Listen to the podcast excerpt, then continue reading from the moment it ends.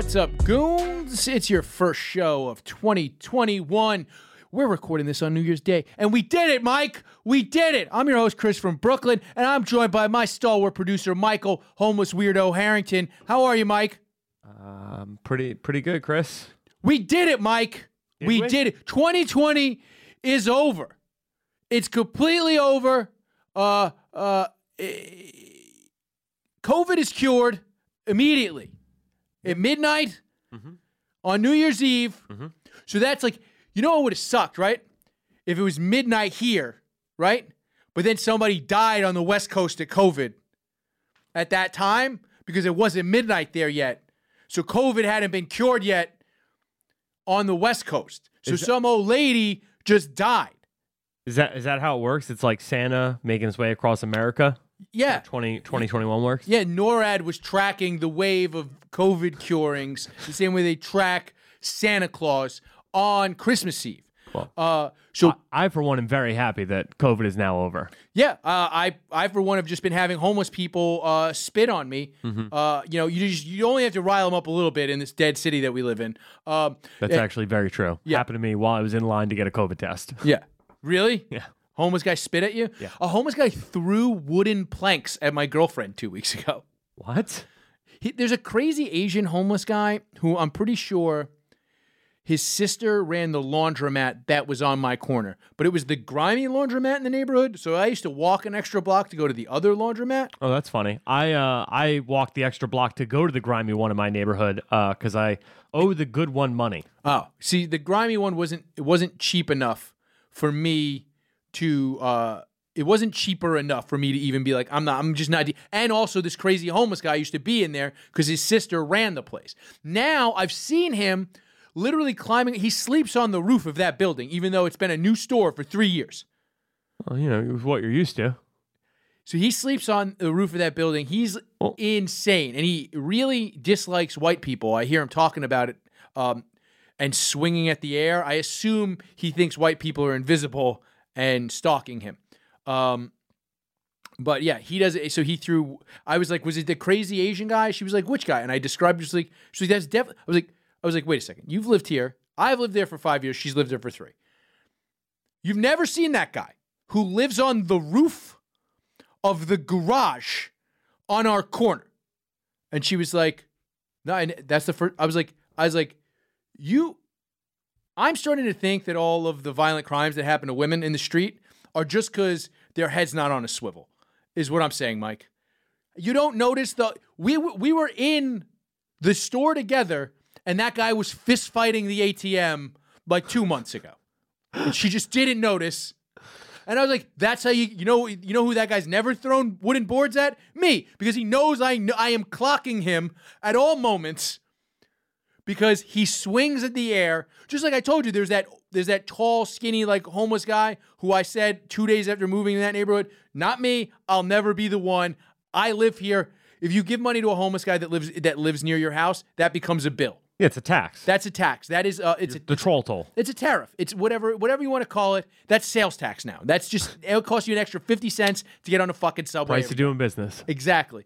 So you got spit on by a homeless person having a COVID test? Yeah, so I was in line to get a COVID test. If you ain't got it, you got it now. That's what I was thinking. Yeah. Um, so I was in line to get a COVID test. Uh, just talking to this, you know, like the the the thing in New York is you have to show up at like five thirty in the morning if you want to get one. Nah, that's the stupid way to do it. You got to show up uh, after lunch.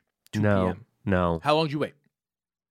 Well, an hour, right? To for the for no, I waited. Got there at like five forty five. Right, waited like an hour and fifteen for the place to open. Then probably another half hour after that. So like a little under two hours. That's not too, the first couple of times I went, I would go at like four o'clock and I'd get in and out of there within two hours. Well, I mean, I don't. Anytime I went, the problem is because they run out of tests. They only have like a certain amount of You- tests for the day. Let's just talk about this, Mike. How many times have you been COVID tested? Twice. Twice. Once No, was, three times. Once was right before Thanksgiving, and Yeah. once was right before Christmas. Yeah. If you go get COVID tested, now mind you, everybody's been around a ton of people for New Year's. Right. If you went and got COVID tested tomorrow, the lines are going to be. First of all, I check the amount of tests given every day, just because I, t- I check all the metrics in New York City every day because I'm a fucking insane Autistic person. weirdo. I am an autistic weirdo. We'll get back to you getting spit on. Don't think I forgot about that. Sounds pretty hot. Um, but I check every day because when they say the infection rate's going up, you have to check then the number of cases for the day, right? And they give you the seven day average, or- or- but you can also check the actual number. The number of cases have leveled off, but they're reporting the super high infection rate. If you look between the peak of the amount of tests given every day in New York City, uh, right before Thanksgiving, because that's the bigger travel uh, holiday is Right. Thanksgiving over Christmas. Um, it's fifty thousand tests less per day, Since and we're still we're- yeah, and we're finding the same amount of people positive because so that means because the, you're significantly more likely to test positive for COVID if you have an actual reason to get tested for COVID. You know what I mean? Like if you have symptoms or if you've been in contact with somebody who has COVID.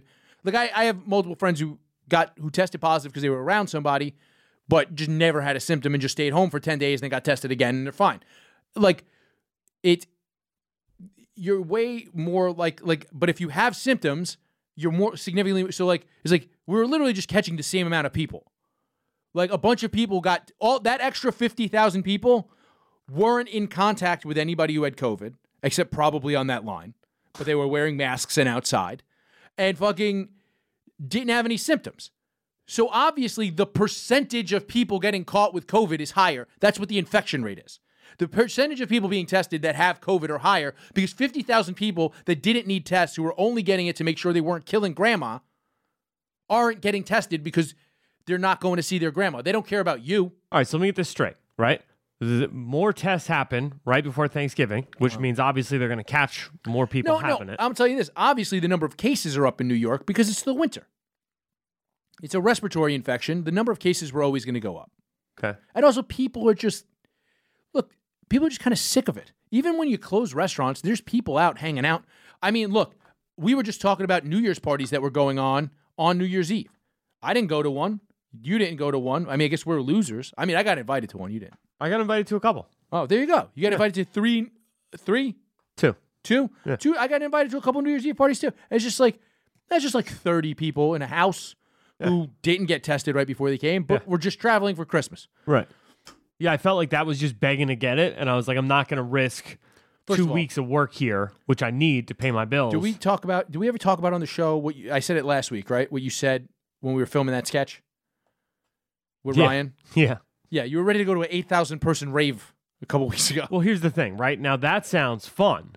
as right. opposed to a house party with twelve people at it. Yeah, I mean, I'm gonna go hang out with a fucking bunch of shitty. Con- like, I couldn't find. Here's the thing: if I was You able literally to, just said you literally just almost called your friends shitty comics, so that's pretty funny to me. well, they're they're not my friends. Oh, just people that invited you to a show or uh, to a fucking party. Yeah. Who invited you? Shitty comic. Do I know 'em? Yeah. Damn. Um, but I wasn't gonna like. I hope they don't listen to this. They're not going to invite you to anything anymore. No, they, they don't listen to any content. If they listen to good content, they wouldn't be such bad comedians. Hmm. You know what I mean? Um, but uh, so the uh, So the guy spit on you. yeah, the guy, the guy. So I'm I'm waiting in line with this chick, and this dude is just walking around Why like are you waiting in line with a chick to get co- just some chick? some chick I, I met. The chick, uh, No, different chick. Just some random chick who I met in the line. Oh, you're just bagging up chick. Mike is fucking Matthew McConaughey in Dallas Buyers Club waiting for the hot chick to come in with HIV so he get a nut off. Fucking. So, let me get this straight. You're you're ta- you're you're trying to bag up some chick on the COVID line. She's got sunglasses and a mask on, I assume. Bruh, I mean, I wasn't even really trying to bag her up. It was just like, you know, she wouldn't stop talking to me. What do you want? I'm fucking hot now. You were wearing a hat and a mask, and probably sunglasses. No sunglasses because it was 5:45 in the morning. The sun wasn't even out yet. Um, yeah, but I was Yeah, wearing but my you were on Molly. so. Um, so you got COVID. All right. So so this homeless guy came up to you and he was just mad that you he were just getting. starts picking fights with people on the line. He's like, "You a white motherfucker? You Hispanic?" He said to the chick, "And you're I- both devils, motherfucker!" Like talking all this shit, and I was like, you a white motherfucker, you Hispanic, and you both devils. "Yeah, Who's not? He was. A, this is a black gentleman. yeah, no, he's Asian." He was. No, of course he was black, Chris. I literally just told you. You heard that impression. insane. yeah, but you heard the impression The I did. guy I'm talking about is definitely, I think, Filipino and kind of talk. Dude, I'm talking about the homeless guy. I'm talking about is so embedded in that block. They just give him the key food just gives him the hot food that they're throwing away for the day. I've seen him just sitting behind the counter in the Chinese restaurant by my house. I think his, I'll be honest, I think his name is Jason because I'm pretty sure I've heard people call him Jason and he's just lived there his whole life. Um, not on top of that roof. I think he lived in the laundromat and now he lives on top of the roof of the garage behind the building the laundromat was in. Well, as somebody who was homeless uh, once, you know, I, I was living in the East Village before I was homeless. I really didn't leave the East Village much once, I became homeless, you know, because it's just what you're comfortable with. Um, but the uh, yeah, so so over the course of just standing there, he comes over and starts talking shit to us in the line, right? Starts talking shit to this chick, starts talking shit to me, and finally I was like, I'm not fucking okay with this. Like, get your fucking. He's like pointing at me, talking shit, right? I was like, get your fucking finger out of my face. You're gonna have a fucking problem, right? Like it was just one of those. Like I was ready to knock this fucking guy out. Um, and he just comes over and just starts fucking spitting like at the floor right in front of me and this chick and i go to get in this guy's fucking face um he wasn't wearing a mask so that was the deterring factor i mean i'm, I'm online to get a covid test they're not going to pick up the covid i got if i get it from this guy I'm just going to throw this You know what I'm saying? I'm not really, even when there's no COVID. I mean, if a homeless guy spit on me, yeah, fist fight. spit at me Yeah, like at, at- my feet See, there, I'm not, I'm probably just going to be like, dude, go away. I might like get big and yell, but the amount, a homeless guy would have to actively touch me right because I don't want to broach the touch barrier with, with like, especially like a crazy homeless. Right. Because a crazy, a crazy homeless is gross. You know what I mean? Like it's the kind of thing where it's like you might not be getting a smell off them now, but if you punch them, you might knock some sort of funk out of something. You know what I mean? Like hit- you know, you know, when you like beat the dust out of an old rug. it's like stink vomiting from Mallrats, right? Like Yeah, I'm gonna yeah. hit him, and I'm not gonna get that smell off my knuckles Yeah, yeah, for like yeah, two yeah. weeks. yeah, it's like you ever um you ever pull your finger out of a girl's ass and there's a little shit under your fingernail, and no matter how much you clean it, it's is a good stink under there for a while. It's like the telltale spot. Like you know it's there. Yeah. Well, you, you always, it, the smell is still there. no matter how hard, it just, it'll just happen. And that's what I always worry about with fighting a homeless person. I remember I was on the train with somebody once, and this homeless guy, and the guy I was talking to didn't even notice that this happened. And I open a knife in my pocket because this guy goes, ah, nah, son, from across. He also Asian. And he walks across, sits down, and passes out.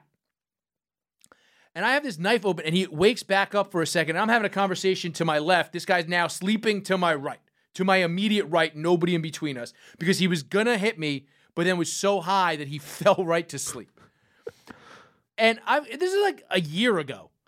And I've got this fucking knife in my pocket, and I'm going, what am I doing? I look at this kid, I was like, we gotta go in the next car. He's like, why? I was like, ah, this guy just said some fucked up. And people are like laughing that I'm getting up to move, but I'm like, it, it was it was like a fa- vaguely in shape homeless guy. He was just like high. First of all, vest, bubble vest, no shirt in the winter, Okay, I respect that look. in shape. You know what I mean? Like I'm like this guy is gonna be. A, it was taller than me. I'm like this is gonna be a That'd be an issue. Yeah. Yeah, this is gonna be a problem homeless man. High enough where I no amount of hitting is gonna do. Yeah, he's not gonna feel the first three stabs. Yeah. And like here's the thing is like I assume that if he's wearing a vest with no shirt in the winter, he's to be like greased up. There's a reason why they don't let you grease your face before a fight. You know what I mean? Like so he's to so my fists are to like glide off of his face even if I connect flush with his cheek. Right. You know? So I was just like, you know what? Let's let's move cars. Let's move cars. That's that's just what you have to do sometimes. Right.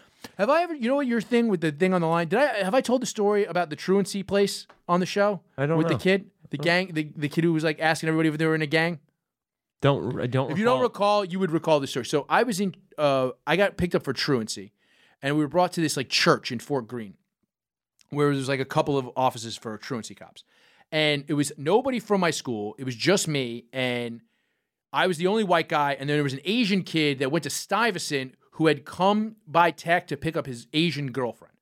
And I'm looking around and I'm like, there's this one kid, you know, you know when there's a dirty kid and you know that kid is just he fights a lot. Look, he look he looked like he he he he he smelled of group home. Okay. If that makes sense. Yes. I feel like everybody kind of knows that kid. Uneven haircut, wearing a sweater even though you know he would never choose to wear a sweater. Kind of corduroys. You know what I mean? Yes, sir. uh fucking And he starts going down to all these kids, and he's like, "You blood, you crip," to like all these black kids, and they're like, "Nah, nah." And he was just like, "All right, all right." And I'm like, "All right, I'm white, so I have to prove I know what that is, right?" So what I'm gonna say is, I'm gonna say I'm neutral, because I'm gonna be like, because this way he's not gonna say some shit about me being white, because he's gonna know I know about gang stuff, because that's what people who hang out with gang people used to say when they weren't blood or crip. So I'm gonna say that, and I say that he goes, "You neutral? I'll fuck with you." Moves right on, gets to the Asian kid, last kid in the room. Now, mind you, he has done this, and like literally, we're all about the same age, 14 to 16, looking at each other like, all right, none of us want to rile this kid up because even if we all beat him up, now instead of being there for truancy tickets, we're getting arrested, right? None, none of us want, we all just want to go home and not get in trouble with our parents. Right. And so he gets to the Asian kid, and we're all looking at each other, and he goes, Yo, you blood? And this Asian kid goes, Nah. You crip? Nah. He's like, You in a gang? He's like, the Asian kid goes, Yeah. And we all just look at each other like, What? Why would you say you heard us all say there was kids clearly wearing red and blue in that room? Why would you say yeah? Like, and he goes, he goes, yeah. And the kid goes, What gang you in? And this kid, I don't know if he made this up or what. He goes, Purple Dragons or Rising Dragons. It was some dragons. He goes, Oh, was that one of them Chinese gangs? This kid, and at this kid, this point, this kid's head's starting to sway back and forth. You know what I'm talking about. Yeah, about? he's got that rock on. He's got that group home swag on him. And fucking the kid goes, the kid goes, yeah. And he goes, let me ask you something. He puts his finger to his head. He goes, if you're in a gang, why the fuck you so pussy? And this Chinese kid just looks at him and goes, I, I don't know. I don't know. And then that that kid burst out laughing like no one I ever heard laugh. and we were all just like, I guess we're allowed to laugh. Like I mean, it is pretty funny. he goes, this motherfucker say he don't know why he pussy. I know why you pussy. You Chinese. And th- that's it. That was the end of the whole thing. And he sat down. It was like the tension built. I was like, I was like, if you weren't clearly going to eventually be an insane person, I would try to make friends with you right now. like if social media existed then, I would have followed him on Instagram right then, and I would still be liking his posts today. right. You know what I mean? Instead, he just followed you out of the fucking truancy office. Yeah. No, I, that was the only time I ever saw that guy. He must have been from that neighborhood, but I'm telling you, he was like, you know, whatever. There's kids like that. You know what I mean? Like, They do exist. yeah. But I'm just glad. Look, we beat COVID. Let's get back to that. It's 2021. COVID no longer exists. Yep. Uh, what are, what are some other 2021 problems? Right, the government functions perfectly now Is, because this, it's not 2020 anymore. is the city alive again? I don't know that the city's alive again because it's still winter, but I think it will come. There'll be new life in the spring. Okay. Um, So the city's hibernating now. It's no city- longer the dead city. Yeah, it, it- it's ruminating. It's co- it's going to come back. Okay. Um, but it, it, it, it's so it's over. It's all over. We're we're all we're all getting two thousand dollars stimulus checks. It's not going to matter. It's not going to affect inflation rates or anything. We're getting 2K, you think? I I don't think we're getting anything, dude. Dude, I know people who got their 600 already. Really? Yeah. Hmm. So maybe we'll get the six hundo. That'd be uh, sick. I, I would prefer the two K. I'm not gonna lie. I'll take the two thousand dollars. Exactly. I'll buy myself a Sword of Omens replica. But um, I'm sure you're excited for the the stimulus. Yeah, dude. I would. I'm gonna. I want to buy a new computer. But it, it, here's here's my thing with the stimulus. Right. I'll take the two thousand dollars, but I do not want to deal with in six months because businesses are still closed mostly. Right. Retail businesses are open. Mom and pop, but restaurants are minimum low capacity. They're not very full. Movie theaters are closed. Lots of places are closed, right? Um, comedy clubs are closed. Restaurants, uh, venues. Um, if we all get two thousand dollars, I don't want to hear the same people who said, "How could you not give us two thousand dollars?"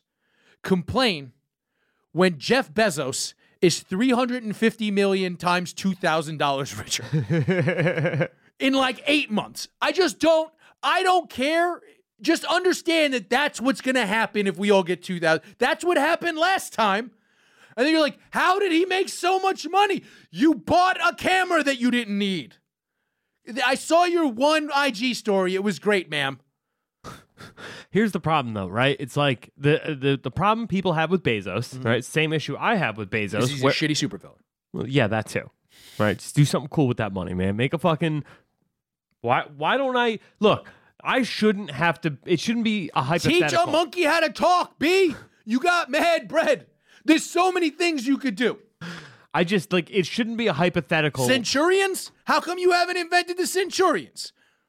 So Mike is the we all know Mike is the underwater centurion with the mustache, but there's no reason why any given time he shouldn't just be able to put his arms out and then a submarine just builds on his shit. Come on, Jeff Bezos, get on that shit. And we've talked about Elon Musk has dropped the fucking ball. How so? He's a terrible supervillain. I don't know, dude. He's making flamethrower companies, building fucking secret tunnels all around L.A. He's a better supervillain not than A, Bezos. they're not secret tunnels. B, Where do they go? Nothing's going through them except Teslas. And just his Teslas. Do you know that? yes. Could be a cover, Could be a cover. dude. You don't know what he's running under those underground tunnels, dude. Could just be fucking henchmen, foot soldiers, just walking around with guns constantly, waiting for fucking JCVD to come through and take out a gang of them in one shot. But why? But why? For to what end? That's the thing. What are any of these motherfuckers I'm doing? just saying, man. Like, come on, do some fucking gangster shit. I don't know, some fucking crazy. Hunt the deadliest game. I'm just saying it shouldn't be like I shouldn't have to look at you and have it be hypothetical. Like, yo, I mean, None of them got an Iron Man suit. None of these motherfuckers. We got more billionaires than ever in history, right?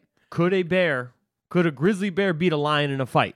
Yeah, I've been saying, I've been talking about this on stage. Where it's like, how the fuck you gonna be a billionaire, and you the, the first thing you do is go, all right, let's feed a fucking giraffe to an anaconda. Like, I like, That sounds dope. yeah.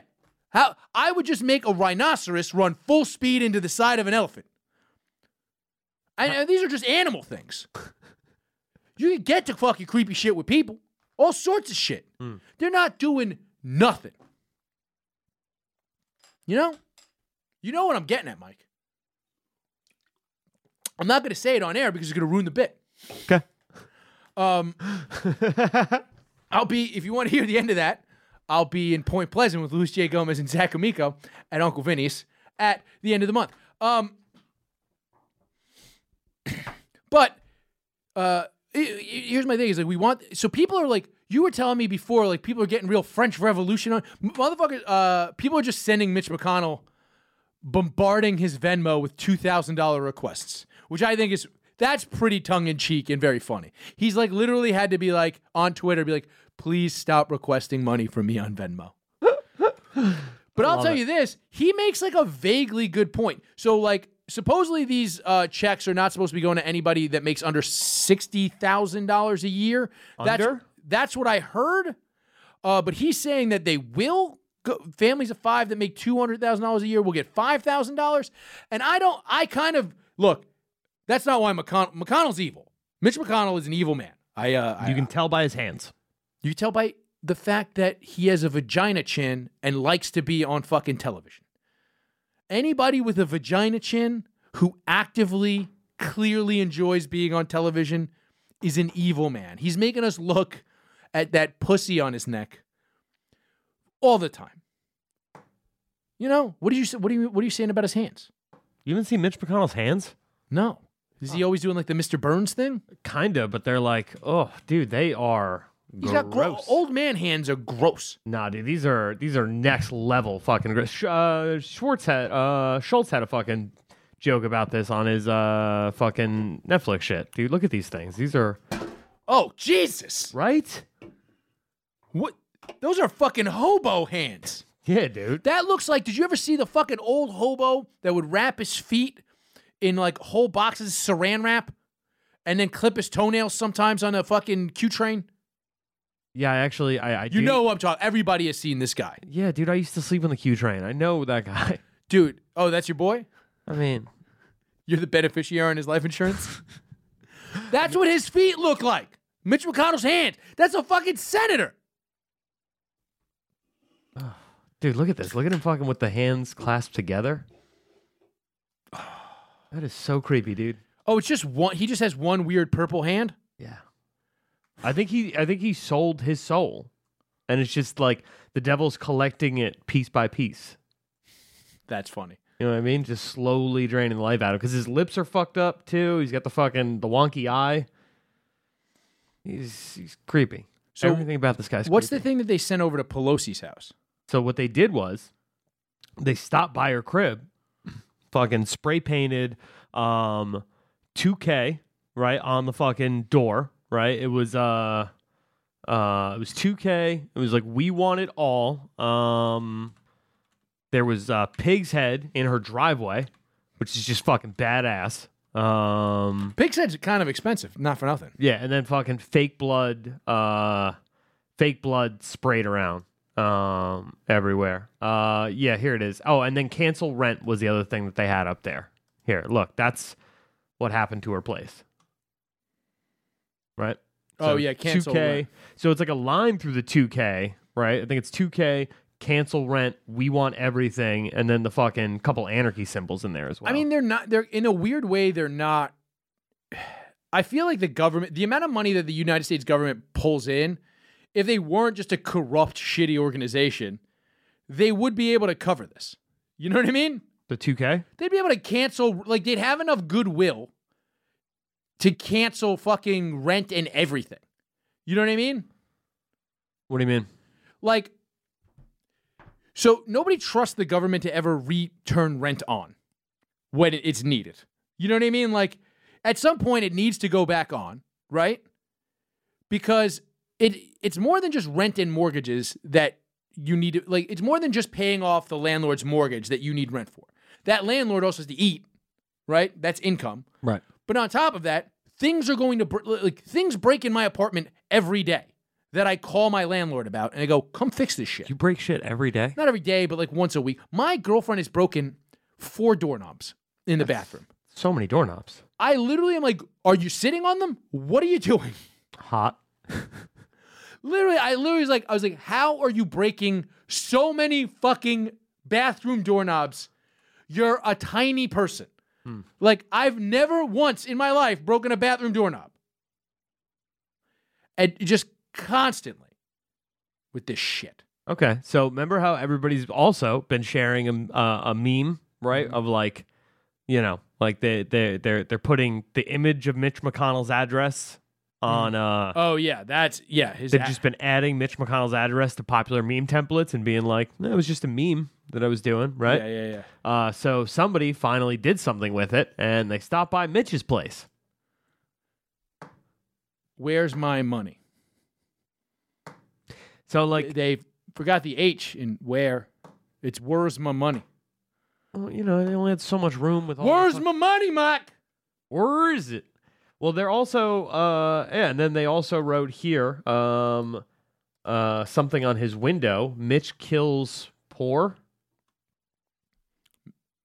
Oh, Yeah, and then there's something. I mean, that the maybe it's maybe it's like just you know hard to read because they wrote the the H in Mitch uh uh, uh in red on brick, uh, which is stupid. Shouldn't be doing that. That's Hmm. not that smart.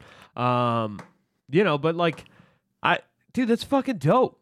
These politicians should be you know uh, have going to bed with like a little bit of fear. you're right. Uh, I think I think you're completely right. I think. Well, I think it's also. Here's the thing. We were talking about this. we were talking about this a little bit last week, right? Um, where I said I don't. It annoys me. So like, there's nothing wrong with the outrage there, and I think it's kind of a cool thing. But there is this thing where everybody seems to think they know about politics, and they fucking are stupid. Um, and I noticed this uh, going back to uh, 2016, the Democratic primary. You recall um, uh, Bernie Sanders uh, got screwed, right? Right. You recall this.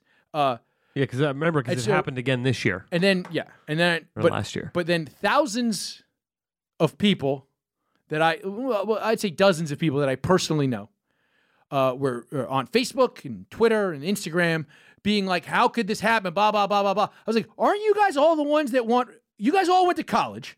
You all want college to be free. But I am the only one of our friend group, our extended friend group, that knows how primaries work. You fucking idiots. It is a not a popularity contest at all.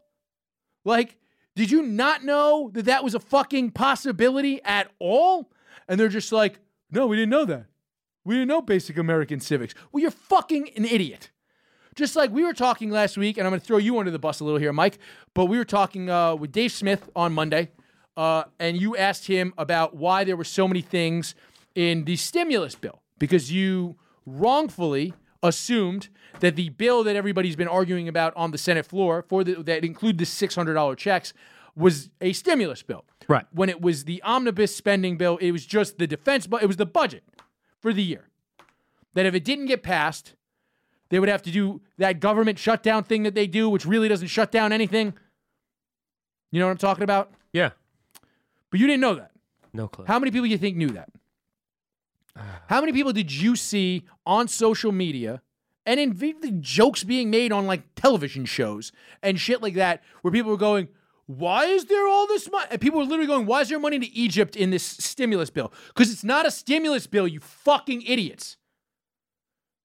How do you not know that the budget gets passed in fucking September, but you've been literally posting your fucking hot takes? That's one thing. At- look, 2021 is here, right? We've we've cured hot takes, right? No fevers, no hot takes, right? Okay. Just on this show. You seem like you're getting very upset, Mike. No, I just don't. I don't understand why I'm supposed to know, right? That the fucking stimmy bill that everybody's been fucking arguing for Here's the thing. some time. I'm not giving you shit about this, Mike. I'm just bringing up that you said it to kind of segue into the fact that everybody listening to this either didn't know that and was mad, knew that, and just was like, yeah, it's the budget. I'm glad that people. And here's the thing that's annoying about it is I have been complaining about this nonsense shit for as long as I can remember that's in the United States government's budget. And now you all know it and you don't even realize what it is. Like, what are we fucking doing as a country? Like, and then they're just going, well, how come all that's in the stimulus? Because it's not a stimulus bill. You fuck, they, and they've been saying it on the news every fucking day. They have to, they're gonna pass the stimulus as part of the budget. And all motherfuckers heard was like, we getting a check? No, no, no, no, no, no. Because it's the the way they've been portraying on the news is that they're arguing solely over six hundred or two thousand, right? And that's not, there's a lot of other shit in there. That's the only thing they're reporting on, though, because it's the only thing motherfuckers care about. So again, this is fucking the horseshit news media spoon feeding us fucking shit to make us angry. Stop reading, stop watching shitty news. What's good news? You watch PBS. I knew that was an omnibus spending bill. Hmm. I'll be honest. You know how I learned that they passed the budget in September? The Daily Show with Jon Stewart. Okay, But anyway, money making Mitch, your boy. That's your boy. that's my boy, Uh, fucking old devil hands himself. what? Yo, sh- his hands. Oh my god! Doesn't it look like he was really bad at spit and he just kept getting knuckled at the end? Like, what happened to his hands? Like, like what the fuck happened to his? Pull up his hands again. All right, one sec. I'm gonna write that down as a title. Mitch McConnell is bad at spit. Yeah. No, it's just. Um. Okay. I mean, dude, that looks like he is fucking necrosis. You know what I mean? let me like his again. hands are straight up dead. Yeah. What is? Bruh. Does it? Hold on. Google what is wrong with Mitch McConnell's fucking hands. Jesus Christ. I mean, what's wrong? He's First been- of all, first of all, go back to that last picture because it's kind of blurry, and it seems like he's Two Face in this picture. It's just his hands, and he's got his one gnarled up hand, like his one scarred up hand, and his and he's wearing a pinstripe suit, and That he is- looks like fucking Two Face. that is very Two Face.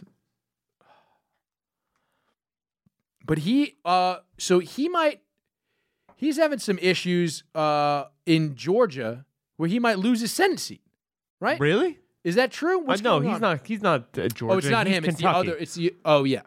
Yeah. No, no, no. The Georgia thing is the it's just the runoff that the Republicans might lose the Senate. Oh, so he might just lose speaker. His his role as speaker. Oh, is that the case? As much as shit as I talk, I clearly don't know what the fuck I'm talking about. Yeah, that's the well, because that's the thing. If they lose the majority in the Senate, he he's not the speaker. You know, he he doesn't get to. He's not the Senate majority leader anymore. Okay. But so they've got like this weird race going on, and I just found this one clip on the PBS NewsHour that I'm going to send you right now. That I want to, I want to, I want to play real quick because the the race is getting quite contentious.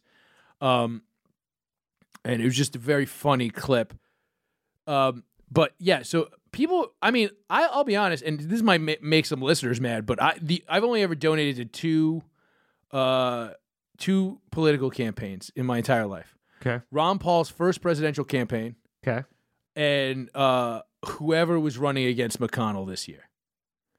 That's so I literally hate like he literally he's just an obstructionist asshole on purpose and he like I there's something that like really irks me about somebody who manipulates policy to do wrong.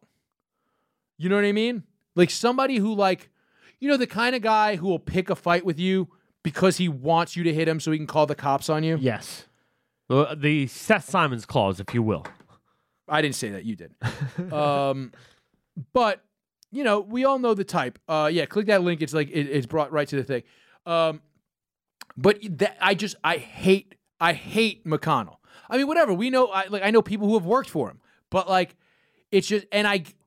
If I thought he was genuine in the fact that he actually wanted small government, I'd be all for him. But he he only doesn't want yeah, right to the beginning of where that lady's talking. Um, it it uh, it's such a fucking transparent that he's just a cronyist scumbag. You know what I mean? I just fu- I I was I whatever. I threw him ten bucks just so I, could- I feel like I don't really vote. I feel like this will fucking clear my conscience. Well, yeah, a you little. can't vote in Kentucky either. But there's also the flip side of it too, where it's like, you know, fucking Bernie stood up to McConnell and was like, Yeah, I saw that. "All right, But again, you don't want to give us that 2K." the spirit of what here's the thing so and there there here's an here's a thing that comes up and it's, it's more in the vein of people have opinions of this but they don't actually know about it so they brought back up the tax cuts right what do you mean? bernie brought back up the tax cuts No, no, he he it was the uh, defense spending bill, I think. oh yeah he well he well, he's brought up the tax cuts numerous times on twitter in the last couple of days he was like these people are all of a sudden worried about people with money getting more money but they gave them these huge tax cuts but they actually just gave corporate tax cuts Right. to make us competitive with the European Union's corporate tax rate. To you understand? That's that's different than handing people checks. Yeah, but I mean, I don't know, dude. I- Again, Mike, you're not the target for some of these talking points because you don't you just are like you literally like in the beginning of this when I said we just can't complain about Bezos being richer and you're like I'm only complaining about Bezos being rich because he ain't be, he ain't doing cool shit with his money. no, no, no, no, no. My my beef with Bezos is this is actually legitimate. It's fat like cock just makes you feel inadequate. How you gonna have all that money and a thick dick like that, son? We all saw those pictures. So my issue with uh, with Bezos is that he is skirted around like he puts off all of the taxes onto third party people. So like Amazon pays like next to nothing in taxes because um like of the way he has like the the corporation set up. He like he jumps through every single loophole, makes all this money, and then genuinely does not pay his fair share. Uh, did he break the law? No, but the law. What I'm what I'm frustrated in is the is the is the, Sounds like that's your boy Mitch's fault. Sounds like he should stop being able to spend so much fucking money on lobbyists so that the law stays in his favor. If only uh, we all didn't choose Amazon over anything. And I'll be honest, even before we chose Amazon, we chose Best Buy. And Best Buy sucked so much, but was just a little cheap. Like Best Buy sucks. Circuit City. no, you're wrong, dude. Best Buy's dope now. Now, Yeah. back in the day, I remember I went into a Best Buy to buy a tablet, and they literally said to me, the guy was being, three people were rude to me. Uh-huh. And I was literally like, hey, can somebody fucking tell me about this tablet? And one guy came over and was like, da da da. He's like, look, man, I make commission on this, but I'm not even gonna be a dick. He's like, you can get this fucking eighty dollars cheaper on Amazon right now. And I was like, bet. No, they don't make commission. They never make commission at Best Buy. Really? They were always non-commissioned salesmen, which is why he told you that. Hmm. Because you know they don't give a fuck. What they did, Best Buy actually, the the way that Best Buy leveled up, they went and got somebody who uh, specialized in hospitality. Right, so like somebody who was like the Marriott CEO, let's say, and made it so that going into Best Buy was like a uh, was like going into some place you'd actually be happy to go into. As it should be. Because I remember I went. That's in, what honestly, like at this point, if you're running a retail location, I better be like happy there. Yeah, Like you you maybe I think clothing retail has a little bit to go, but obviously not with like all the discount places are going out of business. You know, fucking JC Penney's hurting, right? Um, what was the big one that just TJ did TJ Macy's, Maxx I think. TJ Maxx just went under, correct? Did they? I don't think so. One Macy's is filed for bankruptcy, perhaps. Uh, a bunch of these big. Uh, maybe I'm wrong. Maybe it's J.C. Penney that went away, and T.J. Maxx is in trouble. But a lot of these stores, and so even retail, it's like even clothing, which is like you should be able to just fucking do it, like because what'd you say? No, you're just not talking to the mic for a sec there. Oh. No, like even clothing, which is like the kind of thing where it's like people want to go buy their clothing and try it on. It's like I'll tell you this right now. Uh, I went into I use um, that service. I'm actually going to stop using it because they stopped. They used to have used to have a personal person that picked out your clothes at Trunk Club. Do you know what that is? It's like one Yeah. of those boxes. So now they just went to there's like an algorithm and like they just kind of send you random clothes and it fucking sucks. Like I just th- this they sent me my the third box that I'm like I want none of this. Hmm. Like when it was like a girl that I could like message back and forth with, I would I literally was getting clothing that I like loved and like I felt confident in. Dude, when you see this fucking blazer I bought to ring announce at Skankfest, I'm gonna be crushing it, son. I'm excited. Yeah. And Fu- not just because that means there will be a Skankfest. Yeah. It no. It this jacket is popping. Okay. But that's what I'm saying is like they've sent me like I legitimately just feel cool. And like now it just sucks. But it's like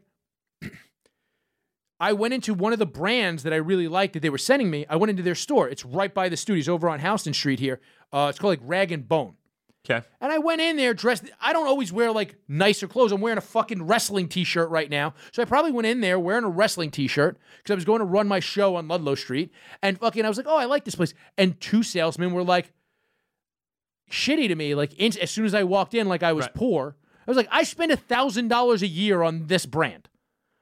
Like, I literally is just like, all right, I'm gone. It's like if you're not walking into a concierge level experience Right. for anything, Yeah. what do you even have a store? But here's the thing, like think about it this way, like banks, you know what a lot of brands do? We've talked about it um did we talk about how much JetBlue sucks on here? Yes. Yeah. So JetBlue invested in the front end. They had 5 years Chase was like this. So I have a friend who works at Chase and for fucking years, Chase had amazing customer service. Like you'd go in, they would be super nice to you. It would be quick. They'd apologize if they weren't. They had like good coffee and stuff.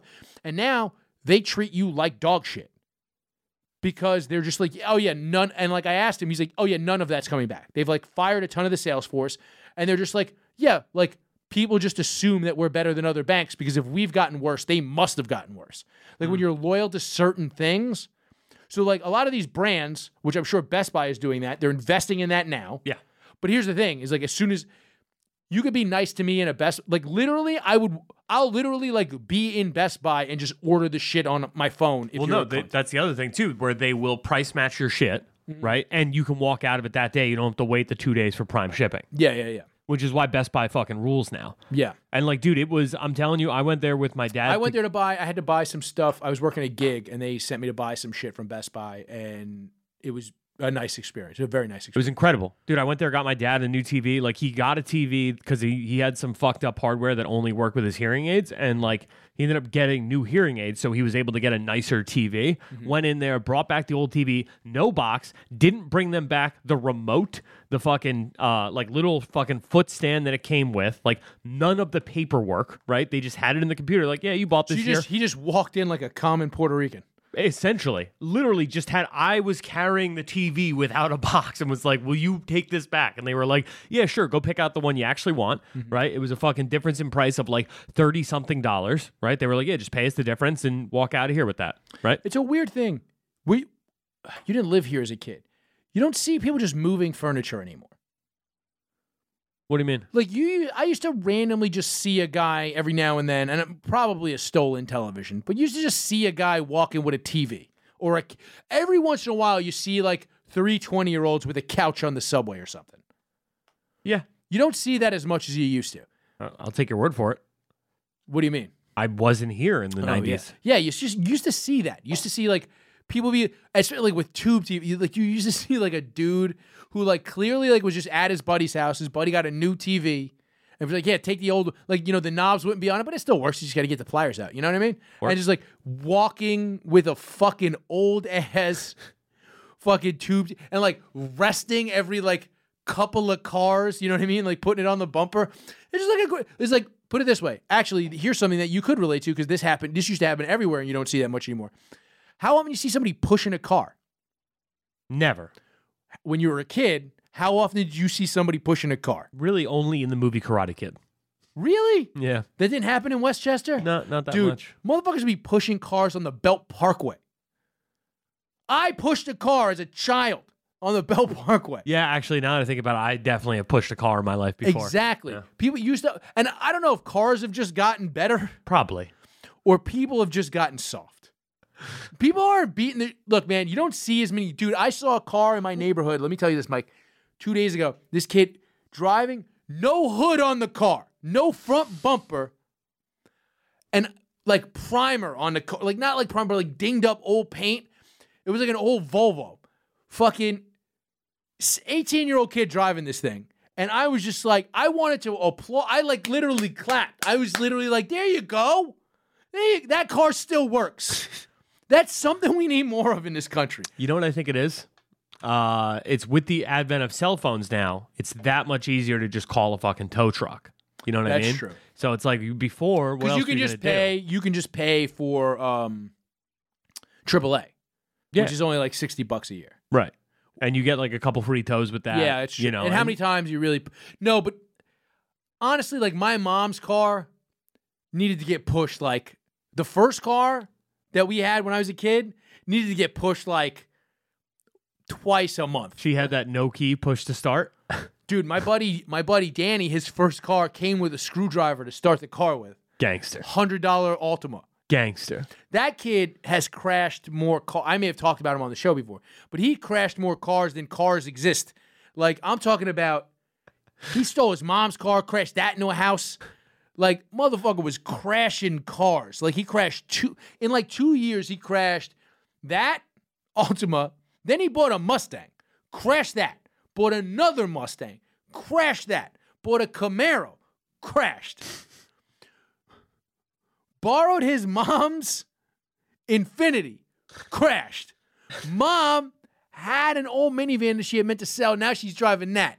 Crashed, Mike. It's like a year. I also know a kid. I've told this story on High Society, but it, it, it made it into the paper, and I texted it to Stanley. I'm like, no, te- Stanley texted me this photo of this car that was demolished. And then five minutes later, I texted him a picture of the kid Danny standing next to it. It was a Benz, but it wasn't him that crashed it. It was my buddy Nick, who's a ballroom, a professional ballroom dancer who lives in Hong Kong now. He left, saw fucking Fast and the Furious Tokyo Drift Hell yes. at the UA in Sheepshead Bay and decided to race our other buddy and drift mm. around Sheepshead Bay. Mm. It- The bay ends and you can go around in Manhattan Beach and just brand new, I think it was like a $65,000 Benz wrapped around a lamppost. Like literally, like the image of the other car, which was an Impala in this race, uh, was just no. It was a car with no front past the windshield. There was like nothing. It was severed. Wait, that was the Benz or the Impala? The Impala. The Benz they was just both crashed. yeah. They both crashed. Neither one of them could drift. One of them was a cop. Let me guess. He was in the Impala. Yes. Um, to be fair, I don't think I've ever once gone and seen a Fast and Furious in the in the theaters and not. If I had a car, You were on the Citi Bike drifting. no, I don't think I don't think a new Fast and Furious. I mean Hobbs and Shaw, but that shit doesn't count. yeah. Talking talking real Fast. And I watched Furious. that movie. The, Hobbs and Shaw is not bad. I was all right. It's all right. I don't fuck with a lot of those Fast and the Furious movies, but like in the beginning of the pandemic, I just need to watch anything. I fuck with every single one. Yeah, we know for you're seven. stupid. Um, no offense. Okay, none taken. I Dog. Mean, I mean that in a good way. Fast and Furious 6, when fucking Vin Diesel jumps, he fucking crashes a tank, right? So that he can jump from one side of a highway to the other and catch Letty midair and then fucking roll with her so that his back hits the car and neither one of them get injured at all. Dog, I got up, screamed, woo, and then did a full black guy at a magic show lap around the theater. That was the coolest shit I've ever seen. I like the fact that you're reacting that way to a movie because it's not like it's not, that's like that that's like clapping when the plane lands double. no. Yeah, it is. Dog, he flew through midair, Yeah, eight months earlier but he on a soundstage. no, no soundstage got fucking lighting like that. That was outside. They filmed that shit on location. Fine. He flew through the air and got Michelle Rodriguez. We had just gotten her back. Letty was gone for like four movies, dog. All right, we're moving on, and we're moving on back because I still want to watch the clip that I sent you. So this is what's going on in the Senate race in uh, Georgia. Let's take a look. See how this somehow ties into Fast and the Let's Furious. just listen to a short clip of, of each one, of each side. Radical liberal Raphael Warnock. Radical liberal Raphael Warnock. Radical liberal Raphael Warnock. From radical liberal Raphael Warnock. Here's the bottom line Kelly Loeffler has been campaigning with a Klansman. Kelly Loeffler has been campaigning with a Klansman. And so she is stooping to these vicious personal attacks to distract from the fact that she's been campaigning with a former member of the Ku Klux Klan. Pause And it. Stephen Fowler, that com- Uh, that's all I want to show. I just so the first, if you're listening to this, the first uh, audio was uh, Kelly Loeffler calling uh, Rafa a, a, a radical leftist, and that was edited together. You don't say. But then that second part where he brought up the Klansman, and here's the thing: I figured we'd learn about this on the show. Can you look up the Klansman she's uh, campaigning with? Uh, It's it, it was almost like did did he know that they were? Did the news call him and be like, "Hey, just so you know, we've edited this together. If you can get us a clip, so we don't have to edit it again. You know, it's trying times out there." It's like Klansman, Klansman, Klansman. Like it was just like what? It was just it was such a fucking and I don't know anything about either of these people, right? Um Okay. So so I'm going in it I'm going in it I'll fully admit that I'm going into this fully ignorant on this campaign. I literally saw that soundbite and I was like that's funny enough to bring to the show. It is. Yeah. Uh, so, you know, the the CNN has it written down. It's funnier written down, honestly, because he does. It's like you know, here's the bottom line: Kelly Loeffler's been campaigning with a Klansman. Ossoff uh, told Fox News Wednesday. Kelly Loeffler has been com- campaigning with a Klansman. Again, he repeated, and so she is stooping to the vicious personal attacks to be distracted from the fact she is campaigning with a former member of the Ku Klux Klan. Uh, It reads like a David Sedaris essay. it's so much, dude. it's just so much. Uh, facts first. This is false. A former member of the KKK took a photo with Loeffler while she was campaigning earlier this month. Loeffler's campaign said the senator did not know who the man was and would have removed him from the event had she known. This is not. Uh, this is not at all the same as campaigning with a Klansman, as Ossoff said. Politicians often take pictures with people they don't know. Uh, the photo taken at December 11th campaign event shows Loeffler posing with To be fair though, he was wearing a hat. Uh, Oh, are you a ghost for Halloween, little boy? she just threw some. She gave him a nutrageous. Well, I thought you meant hat as in like a fucking No. Ku Klux Klan. You meant the sheet. Oh, dude, a KKK. Dude, you know what'd be great? A fucking KKK fitted that was so fire that fucking like rappers wanted it.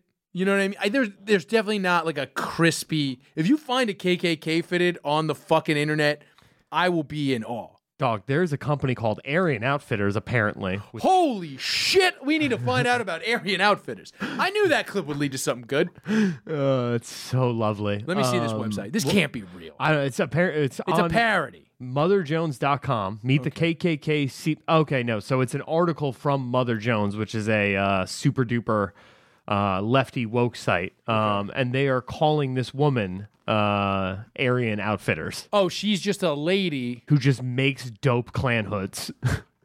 Oh, she's. she outfits the Aryans. What's the name of the guy who invented Jordans? Uh, they did a dope documentary on him on Netflix. I don't know. Look it up. Okay. Uh, Sorry, dude. That's a fucking dog. I'm just saying. Dude, yeah, If she, you that were- really is like a luchador Klansman outfit. We're looking at a, a shiny red and green, like a your Christmas robe. Dog, like that's like you know, you know when your girl breaks out the satin I'll sheets tell and you you know you're gonna get that good pussy. Yeah, it yeah, it's satin. These Klan robes are fucking. I don't understand. Like they're not. It's not even like they need to be fitted though. I do like that she had the cardboard out to cut the hood. uh, Aryan Outfitters is a great pun. Um, the lady who makes Klan hoods. I mean, that's a fucking super niche thing. You know what I mean? Yeah. Like I feel like she's like a. You know, there's like a couple of people that like make like wrestling gear. Yeah. That's it. I mean, look, it, it is what it is. It's the job. Uh, the shoes were designed for Nike by Peter Moore, Tinker Hatfield, and Bruce Kilgore. Yeah, Hatfield. That's that's her. Hatfield and Kilgore. Yeah, she's she's those guys of fucking Klan. Imagine being like, I don't know. I think your Klan hood is uh is that counterfeit? You do you get that? What's her name? Uh, Don't close tabs, Mike. We're going back. and because. I'm just bouncing around. There's so much going on here, dude. you got you can't close tabs, bro. All right, fine. Uh, that woman's name is uh, Mrs. Uh, Miss Ruth. Miss Ruth. Is that a Miss Ruth? You got a Miss Ruth on? That seems like a Miss Booth. You know what I'm saying? Fuck, fuck yeah.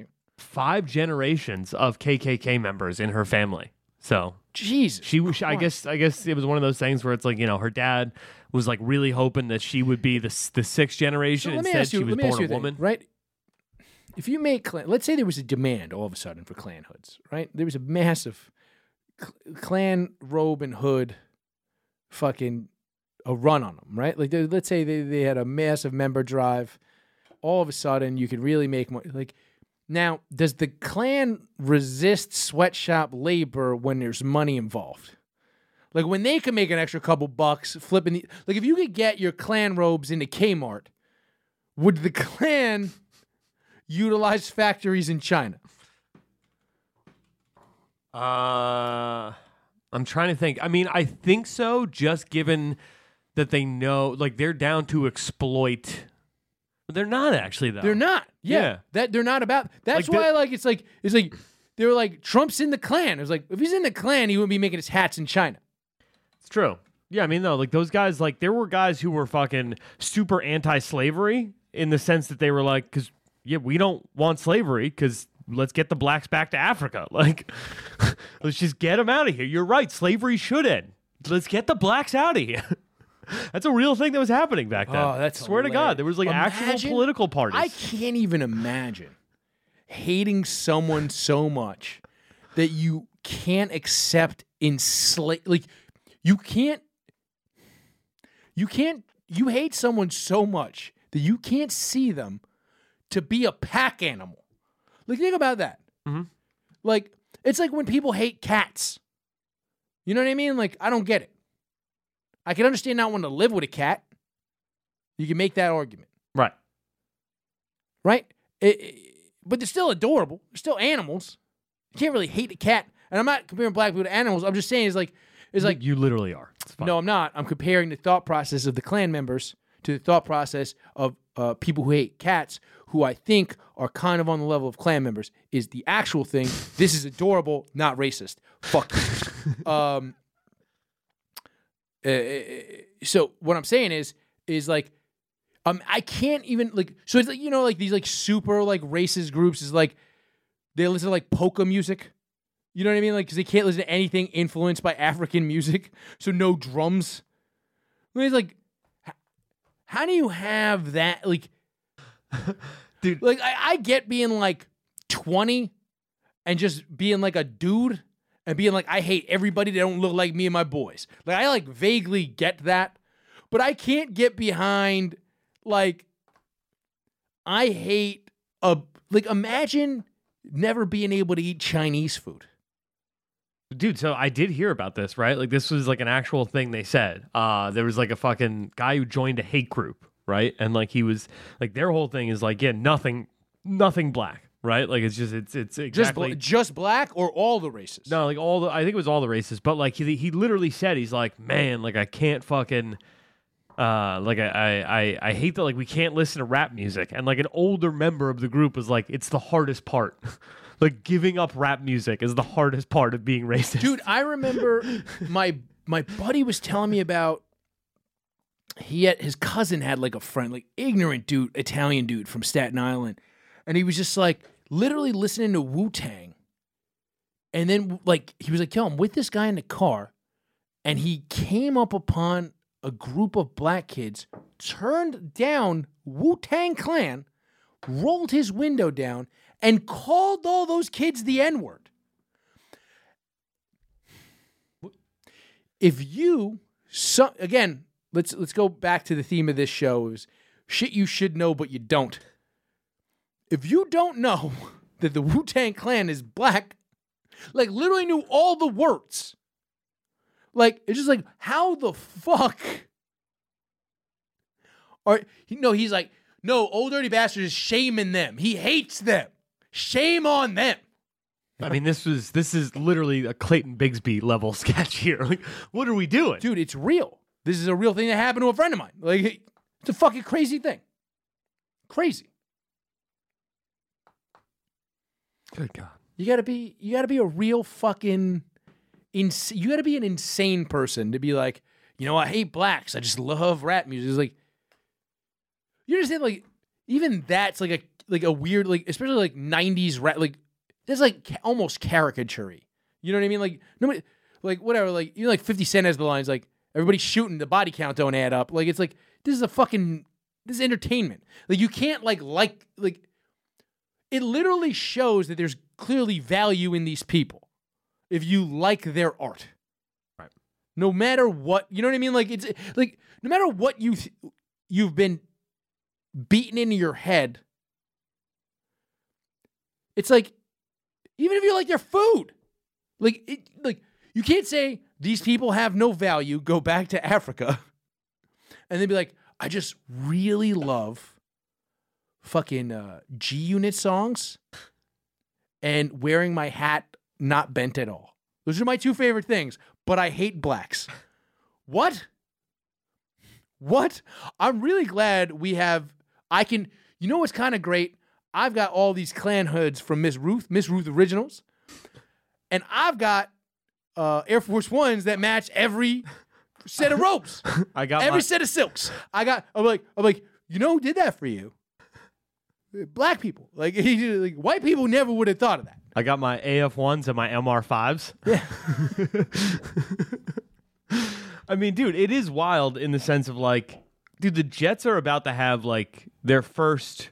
Now not- that's the gang that fought the Sharks in West Side Story. Yeah, exactly. Okay. Um, the Jets are about to have like their first prominent. Like we had Quincy Carter back in the day. He was a black quarterback, but like he sucked. Mm-hmm. I think he only started for like two, three games. Went to rehab with him, bitched him out, told him I was going to pimp out his uh, sister. It was a whole thing.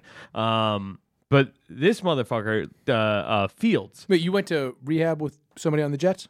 uh, he was no longer on the Jets by the time I got to rehab with him. On the yeah, on the football Jets, not the gang that fought the Sharks in West Side Story. both. He was in both. I mean, he was pulling double duty. Yeah. Oh, he's a two two, two sport athlete, knife fighting and football. Well, knife dance fighting. Yeah, knife dance. Well, that's even harder. Yeah, dude. You need a lot of cardio for knife dance fighting, and you know the knife puts you off balance. You know what I mean? It's Yeah. like uh, Indian clubs. Well, it helped him with his footwork for being a quarterback later, so That's it was true. a whole thing. Um, no, but like I, It's like uh, that commercial where they all wore leggings and did ballet. Remember that from the '90s? That's a real thing that a lot of uh, a lot of wide receivers do. That's Um, that's where it came from. That's where the commercial came from. right. Um, but yeah, so fucking like the Jets are about to have their first like real franchise quarterback who's black. The Right. Sanchez, no, no. What he happened to was- that he guy? was- He was, uh, twelve years ago.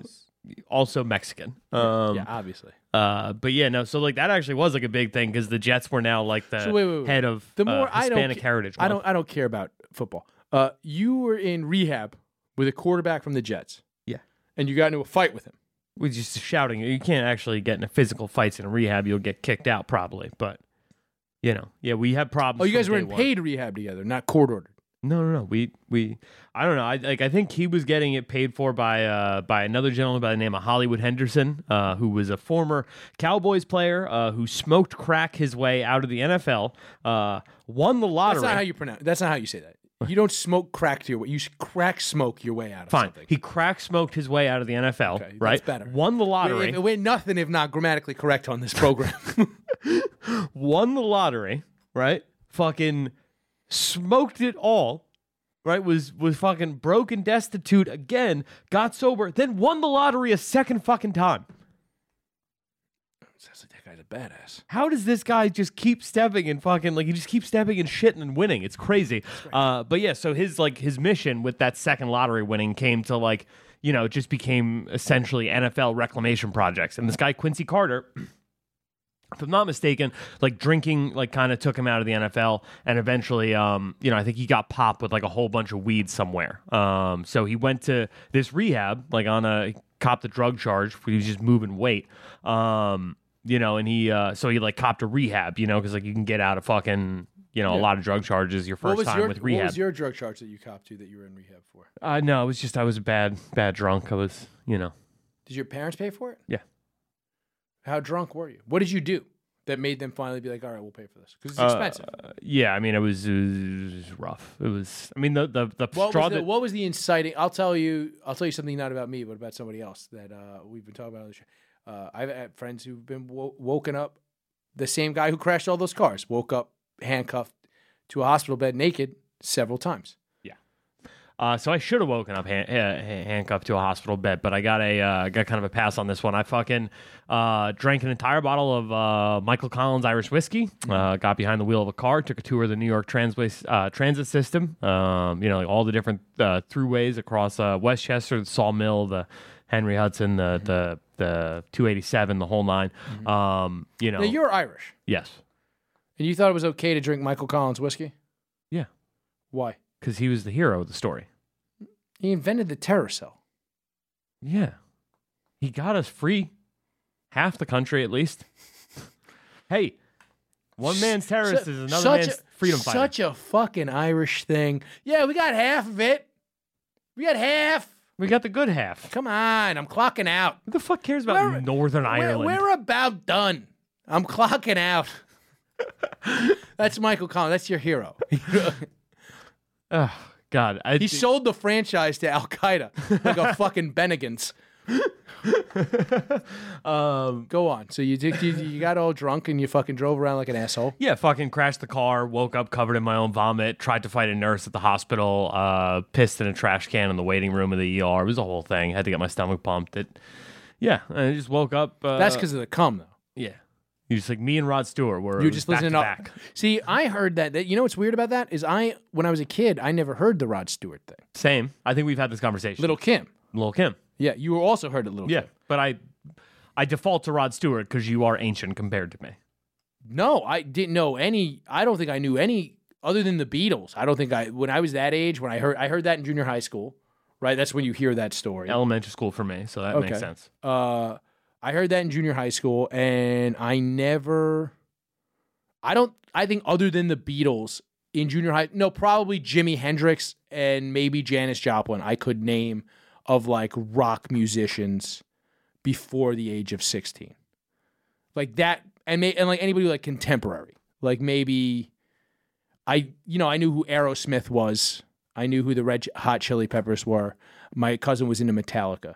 You know what I mean? Like not a lot. Well, my mom listened to Rod Stewart, so I knew who he was back then. But I- like I said, it wasn't it wasn't my generation. My generation was Lil Kim. I'll be on. Yeah, I'll, yeah. I'll be honest. I didn't know. I wonder who it's going to be. I, I'm surprised it's never come out at like as Cardi B or something.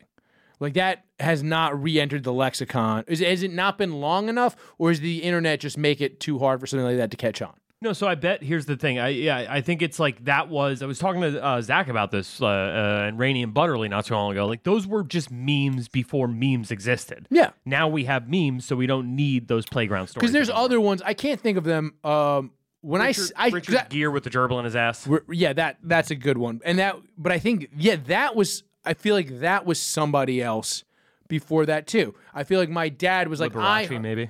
yeah, my dad was like, yeah, I heard that about liberal. One of these guys, my dad was like, I heard that shit.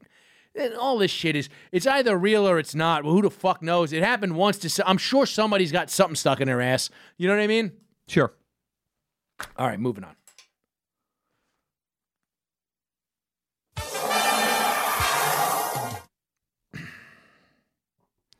All right, we talked a little bit about um this is something I'm going to touch on this, but we're going to come back to it in a later episode. But we talked a little bit about this with the with the spending bill and people just kind of don't know what they should know. It, it's a very strange thing. And would you say, Mike, that there's like a, a weird vested interest in this country of the media portraying?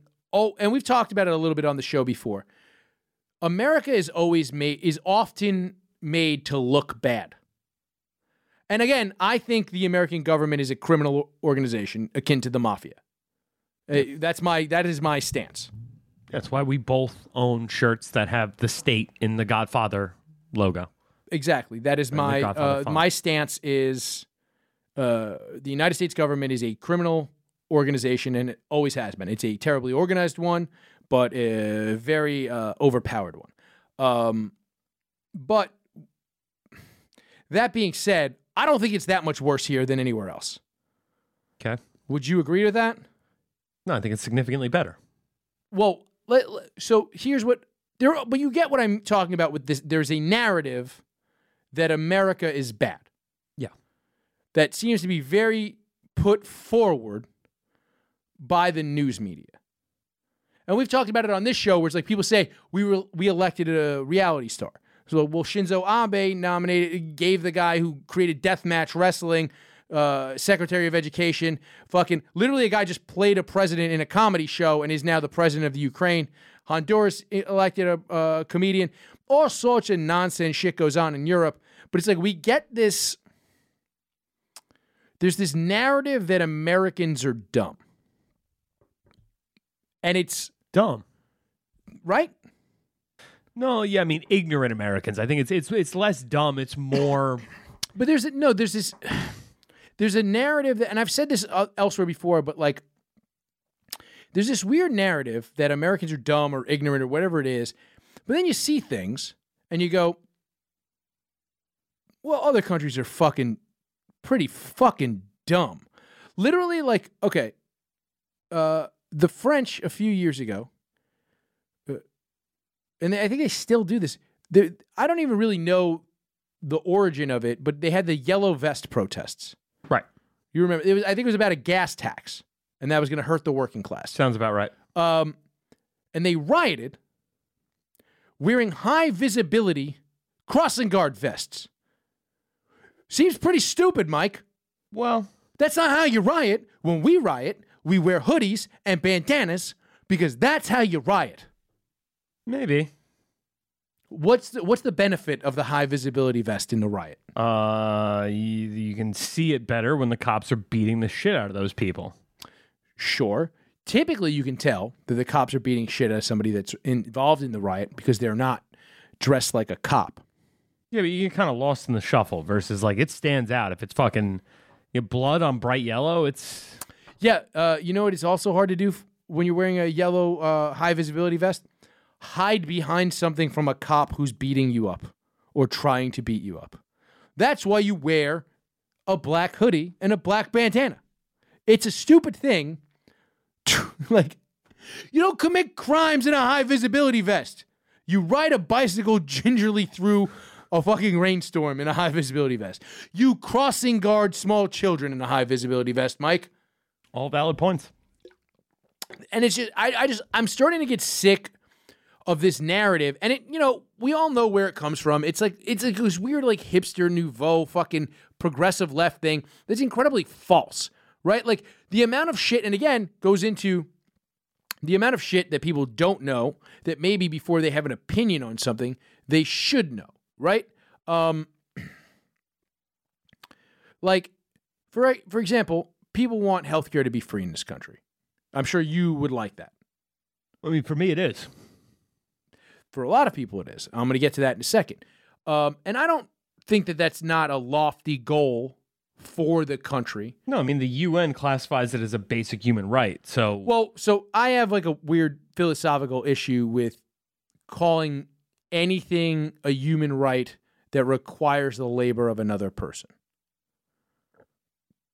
But I think it's well, but I there's mean, nothing wrong with strive. There's there's no reason why we shouldn't be spending the money we're spending on wars on healing the sick, right? Like, I like I don't have a fundamental issue with that. Like we're spending the money anyway. Um, but there's this thing in this country where they're just like, we don't have universal health care, blah blah blah. But what what you don't realize, like, people are fucking half retarded when you sometimes talk to them about this. They don't even realize we're the third most populous country. Most people that say that don't realize we're the third most populous country in the world. what? Okay. D- did you know that? Uh, well, I figured China and India were more than us. Yeah, I figured. Uh, well, everybody knows that. I would assume Russia would be because they're just so much bigger. But I guess a lot yeah, of most that of that is snow. yeah, yeah, mo- yeah. Yeah, I mean, look, yeah, I Bumble, figured- Bumbles don't count. I figured we were up there. Bumbles. The abominable snowman. Oh, I figured we were up there. Uh, so yeah, we're the third most pop- right. So uh, the next country below us is Indonesia. is 165 million, and Big jump. it's a big. ju- It's 200 million. Um, no one has better healthcare that comes close to our population size. National healthcare. No one. That even comes close. Well, yeah. I mean, India, they're literally shitting in the streets. You're not going to have good health care if you. I think the rich people in India have good fucking healthcare. China doesn't have great healthcare. Um, No, but it's still socialized medicine there. it's not great. It's not good. People are better taken care of here. Okay. There are the outliers. I mean, there are the outliers of people who get fucked by medical costs in this country, and there needs to be something to fix that issue. But there's this weird thing where it's like I got into an argument with somebody uh, a few months ago, and they're going like, "Look," and I'm just talking about like literally, I said something, and they're like, "Yeah, this is like a terrible place to live," and I was like, "This is a person who also grew up with like a pretty shitty life." You know what I mean? Like I was like, "This isn't a terrible place to live." And this is like in the midst of the COVID thing. And I'm texting back and forth with a friend of mine, and he goes, he goes, look, man, I just think if I lived anywhere else, like it'd be better off. I was like, I was like, I was like, dog, like both of our parents were fucking junkies. And we both are doing like we like we are both doing better than the two generations that came before us. How can you not be in some way grateful? Like, and it's largely because of where we live, right? And we how do you not how do you not fucking see that and go, yeah, this is great. Like, th- uh, like this when you look at the social mobility metrics for a place like anywhere in Europe, really, they're not nearly as good as they are here. And as somebody who needed social mobility, I'm pretty fucking happy it exists here. It's pretty dope. Yeah. Um, and this guy goes to me. He just it's a text, and he says, "Look, I just feel like if I lived in Belgium, at least my fucking health care would be taken care of." And I was like, "Okay, but like, you understand that like the U.S. Uh, has 75 million people on Medicaid, 61 million people are on Medicare. That's almost half the country. Well, it's a little less. That's 40 percent of the country. Do you know how many people live in Belgium, Mike? Probably way less than 100. 8.6 million people. Right. So put it this way, like we have more people on public health care in this country than either of the two most populous countries in Europe, which are Germany and uh, France. Okay. And we're approaching the amount of the two of them combined. Like, which is everybody, sure, but we are still covering significantly more people than any other country well. And I'll be honest, our healthcare system for those people is deeply flawed. Like I don't know much about the healthcare systems in these other places. Um, it might be better, but before we start being like, hey, let's make everybody use these healthcare systems, let's see how bad they are compared to England. When people say Medicare for all, I'm like, you should probably go talk to your grandpa. Because like I took care of my dad when he was on Medicare because he was an old man. He wasn't a fan of it. And I'll tell I'll tell you this right now. As far as the government of the United States doing anything like the United uh, the the United Kingdom's National Health Service, closest thing we have to that is the VA. For real? That's the only hospitals the government runs for. You know what I mean? Like the federal government run. You know what I mean? Like that's the closest thing we have. Okay. Look up how many people are served by the VA. I bet it's in the millions, but I bet it's probably more than the population of Belgium. Um, Just is giving me the number of facilities. Hmm. Uh, so there's 18.8 veterans living in the U.S. today. 18, just 18.8. So that's just, and that's counting the one guy with no arms. Yeah, I mean, well, 18. He's 0.8. He's 0.8. he's he's he makes up 0.7 of the 0.8. There's also a guy who's just a leg. Yeah, he's, he's just a leg, and they somehow implanted his brain onto the leg stump with eyes. So he can see. That's good. Can't talk. yeah, but he can tap his foot to do Yeah, Morse no, code. He yeah, he clops like a horse. He can answer two for yes, one for no. exactly. Yeah. Um. Yeah. So that guy's the 0.8. Uh. But no, 18.8 million uh, veterans, but not necessarily all of them get VA health care. Okay. Well, I mean, they're all entitled to it. They're all entitled to, it, yes. Okay. There's a reason why a lot of them don't get it. It's because it. Do you? I mean, I'm sure you have grandfather or you have family that's used the VA. Yeah, I mean, I live with uh, with a roommate who who is VA. Oh, and yeah, he's half a fucking schmuck. You know. He hates it. Yeah, he's got uh, in, Oh. intense PTSD that they're not talking about at all. So I have the numbers here: eight point new, 8.92 million people enrolled Oh, in the VA healthcare system. So more people than Belgium, yeah, than Belgium. Okay. Yeah. Okay. yeah. They had they saw 5.69 million patients in 2013. Is the Mm-hmm. Latest I could find. Well, that's probably that's like visits or whatever. So that's the same people coming a couple. You know, there's a lot of old folks. There's a lot of old men in the VA Okay. in that system. Um, Yeah, but they also use it for like you know, so people who are enrolled in the program can get loans through it, and then vocational rehab and um. but you get kind what of you. shit. But you you kind of get what I'm saying is like our country was never meant to be a unified country this large. No country's ever worked at this size. Right? Not well. well, China. Yeah, they're doing well. Say something to a couple hundred thousand Uyghurs. I don't talk to Uyghurs. Now, that's just a slur for short for short black people, right? Midget black midgets, those are Uyghurs. Is that what that slur is? What? Uyghurs. No, it's for it's for uh I thought it was like wee man. Mm, that's hysterical. Fucking Kumia said, "Oh, Because that's that's pretty racist. Kumia uh, inferred that Mike Figs might be a name for gay black men. That's pretty funny. it's pretty solid, dude. Um, but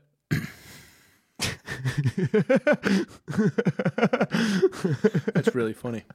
Um, pretty solid, dude. But no, you know what I mean. Like, yeah, like you say China. I mean, yeah, China's got good optics. Um, It's not. It's not optics. It's that it's a fucking country that that you know they game plan um, do you know about? three hundred years into the future. You think that? Um, we'll we'll talk about this in 300 years and see where they're at. Um, No, we won't. Oh, I got a guy. Don't worry, it, Mike. Look, uh, I'll tell you this about uh, China and why they're full of shit. Um, first of all, the empty cities. We all know that. Uh, the Uyghurs. Wait, uh, what? You don't know about like the empty cities in China that they build to just bolster their GDP? First of all, the currency manipulation in China, that's a whole fucking. I got to go back and reread all the shit I read 10 years ago about China's currency manipulation. Yeah, I mean, I remember reading articles in freshman year uh, global studies class Yeah. about China uh, uh, uh, artificially inflating their. China's full of shit on how well they're doing. They're just bull. They're bullshitting. Yeah, but there is a thing where it's like, all right, China has been China is like legit can like trace its way back to its ancient roots, and uh, you know, like yeah, except they- it's real hard to because at some point, uh, Mao Mao Zedong destroyed all the cultural cultural artifacts he could find. okay. I'm just saying. I'm just saying they legitimately are a monolith who believes that the state will overcome all and that they are de- like destined to take over the rest of the world. You really think Chinese people are the Borg? no, but I think the Chinese government is the Borg. Yeah, they're, they're forcing people to act that way, and it's not going to work forever. It's a billion people. Maybe it's working right now. I guess they're they're crushing it. I mean, dude, if you if you implement uh, social credit scores, right, and people don't revolt, which they can't because they don't have the weapons to. I mean, we saw how aggressive they were with their lockdowns. There's a reason fucking Wuhan was the most pop, was more popping than Tulum on New Year's. That's true. Is a nine thousand person rave. That was more than nine thousand people. Did you see what Wuhan looked like on New Year's? No. Danny Polishchuk posted a video. It's fucking crazy. Hmm. But it's like it's because they literally had the government going around Yeah, but you don't. forcing people in their homes with guns. Let's let's be honest here, though, Mike. You don't want to live in China. I don't, but they have a billion people that they have So, like under their in thumb. Wuhan, I think these things are only really happening so that China can keep putting out these videos of these parties in fucking Wuhan. Like they're sending it. Like that goes away when the press around this goes away. When people get vaccinated, this goes away. Maybe. I mean, they're, All they're- I'm saying is this. This is to back to my point. I'll watch the video. But um there is this like weird look, so government will start to inhibit your freedom at a certain scale. Like we're never meant to be this big. I've been saying this for a long time like so like you know both California and New York don't get the money back from the federal government that they put in in taxes. right. Okay. Why the fuck are New York and California not states' rights places? Because here's the thing you know where the most people that want universal health care live? New, In New York. and California. Yeah. In California. In the most Americans that want the highest concentration, the highest, the, the biggest overlap in Venn diagram of people that want universal health care and are Americans is California because it's 40 million fucking people. Right. So it's like, uh, if they were just like, yeah, we want to keep more of our money and defund the fucking government for doing nonsense shit, literally California has the power to do that, and they could side with Texas and New York, and literally like California has less people than fucking Fran- they could figure out universal health care, except for the fact that the people in those states know that they are incompetent and can't get that done. What do you mean? Like so, governors get their entire their so now it's become this weird thing where governors don't really govern. When a bad thing happens, the mark of a good governor is how much money they get out of the federal government. And I honestly, I'm against it for fucking red states too. Kentucky had a massive fucking pension issue a few years ago where they overspent in their mu- municipal pension funds, and then they just got bailed out by the government. It's like, no, like they should have to do like Greece. Remember when Greece was like, "Hey Germany, can I please borrow the money?" Can I please? Hey, just it turns out like you can't just butt fuck boys on the beach with olive oil on your dick, and then like that's an economy. It turns out that you can you gotta like kind of like do stuff. You can't just like give people butt fucking lube money. Like you can just get handout lube and butt fuckings, and that's the whole economy. Like we just like kind of like can we just borrow some money and then we'll like we'll like we'll like make a business maybe or like something. And then Germany was just like, all right, here you go. But they had to come. Kentucky should have had to do that to like a neighboring state, the way Greece had to go to Germany and be like, "Hey, God, please, I, I, I'll stop butt fucking boys so much. If I can, just been butt fucking boys, right? Like, it's like it's like this is what I'm saying is like people say like America is this terrible place. Greece shit the bed on their economy multiple times in the same year, and then Germany just kept giving them money. Like, like We're not that bad. I, I don't understand this narrative.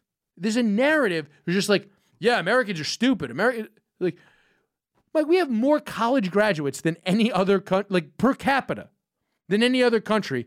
Yeah. And people literally go, we don't have enough access to education. Then who? To be fair, uh, the reason we have so many college graduates per capita is because we. Because too uh, many fucking dumb people go to college. Exactly. And here's the thing. All right. So when people, I'm going to do, I'm going to go way deeper into this at some point. I've been doing some serious research on the college system in Europe versus the United States and how fucking much I'd be super fine with the government paying for college in this country if it looked anything like college in Europe does. Because do you understand that 50% of college students in the United States stay in dorms? Okay. That's almost non existent in Europe. Really? Yeah. Dorms are fucking that's think about think about it this way. Dorming costs more than tuition in state schools. Correct? Yeah. Okay. So that means for what percentage of this college debt issue is dorm? Which doesn't exist in Europe. I mean, over 50% by definition. No, no, it, it isn't over for it, it's probably like 25% of this problem of this college debt issue, maybe 30%. You're saying that it costs more than tuition. Yeah, but not only half of students stay in dorms, and it's a little bit more than the cost of tuition for most people. Okay. I'm just saying, in like most places, you could buy an apartment for what it costs a dorm, and it's like it's like it's like yeah, like Americans are stupid. It's like, but the average American thinks they're smarter than the average person. I sent you that article. The 75% of Americans think they're smarter than the average person. We have more college. 65. But Oh, still, by yeah. definition, that's hysterical. I literally just just responded hysterical. I know I'm smarter than these assholes. That's everybody. That literally, was, it was just like anybody filling out that survey was just in a bar. It was like, I'm smarter than these jerk offs. They don't know what the fuck they're talking about. But it's just, I know I'm getting like all over the place with Found this. that nearly two thirds of respondents believe they are smarter than average, yes. which is the average would be 50%. because most people think the average American is very stupid, despite the fact that we have more college graduates than any other country in the world per capita. Not even the most. Only 23. All right, so check this out.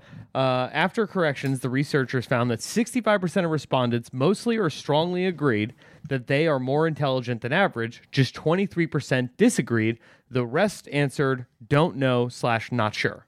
So 88% of people had a feeling on it one way. I'm surprised that there was 23% of people who were like, no, I'm not smarter than average. I'd be one of those people who's like, no, they're, they're, they're you know, on average, most people could figure out how to not be homeless for almost a year of their life. So I'm not smarter than those people. I mean, you have some ex- extenuating circumstances. What are my extenuating circumstances? I mean, like a lot of people don't have homelessness as a reference. I bet a lot of Oh, I got you. I, you know what I mean? Like, if your parents just happen to live in the city you lived in, you wouldn't have been homeless. It's true. Yeah. You know what I mean? Like, there's a lot of people who never leave their hometown. I mean, my parents are dead, or I'd probably live in one of their basements. Yeah, Yeah, my folks, uh, yeah, they fucked up by moving to South Carolina. They're real assholes. It's their fault. I'm just saying, it's like it's a weird thing. Is like, I remember being in my mid 20s and like at, having been on my own for you know a long time at that point. point, and um, my friends were who had like basement apartments in their parents' house were moving out, and like being like, why would you do that? Seems like free rent, asshole. You get fuck chicks down there. It's your own apartment. Yeah, it's like they don't have. You have a as long as you have a door that's your door. That girl once that girl's in there, she's probably fucking you. Yeah, she's like, who? How many times have you been to a basement apartment and been like, well, who lives up there? It's like, I don't give a fuck. Yeah, You know, I used to have a fucking one. I used to have the first floor of a two family house. Never once did a chick ask me who lived upstairs. Could have been my parents. She wouldn't know. yeah, dude. I used to just um,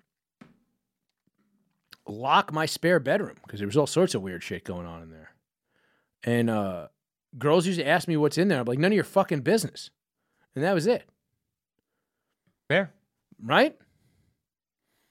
Um, look, did I make my point though about how people think America is bad and Americans are dumb? Well, Americans are dumb if they think they're above average smart, right? I mean, that's how that works. I mean, I think I'm smarter than the average person, but not by much. Okay. I think uh, there are people that have some knowledge better than mine, but I think I have a unique experience and viewpoint that has led me to um, be able to see things better than some people. You understand what I'm saying? I think I've really laid out my vision for America on this episode of the show, Mike.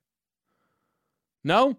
Has I this mean- been disjointed and crazy? No, I mean, I, I feel like all you've been doing is talking about, you know, uh, the the the, the way forward for 2021. Now that Now that COVID is gone. gone, COVID's gone. We know that. COVID doesn't exist. It's 2021. Hot takes are over. My hot take was America, not so bad. that's, a, that's, a, that's a lukewarm take, Mike. Sure. Hot takes are over. We've solved hot takes. We've solved COVID. All right. Moving on.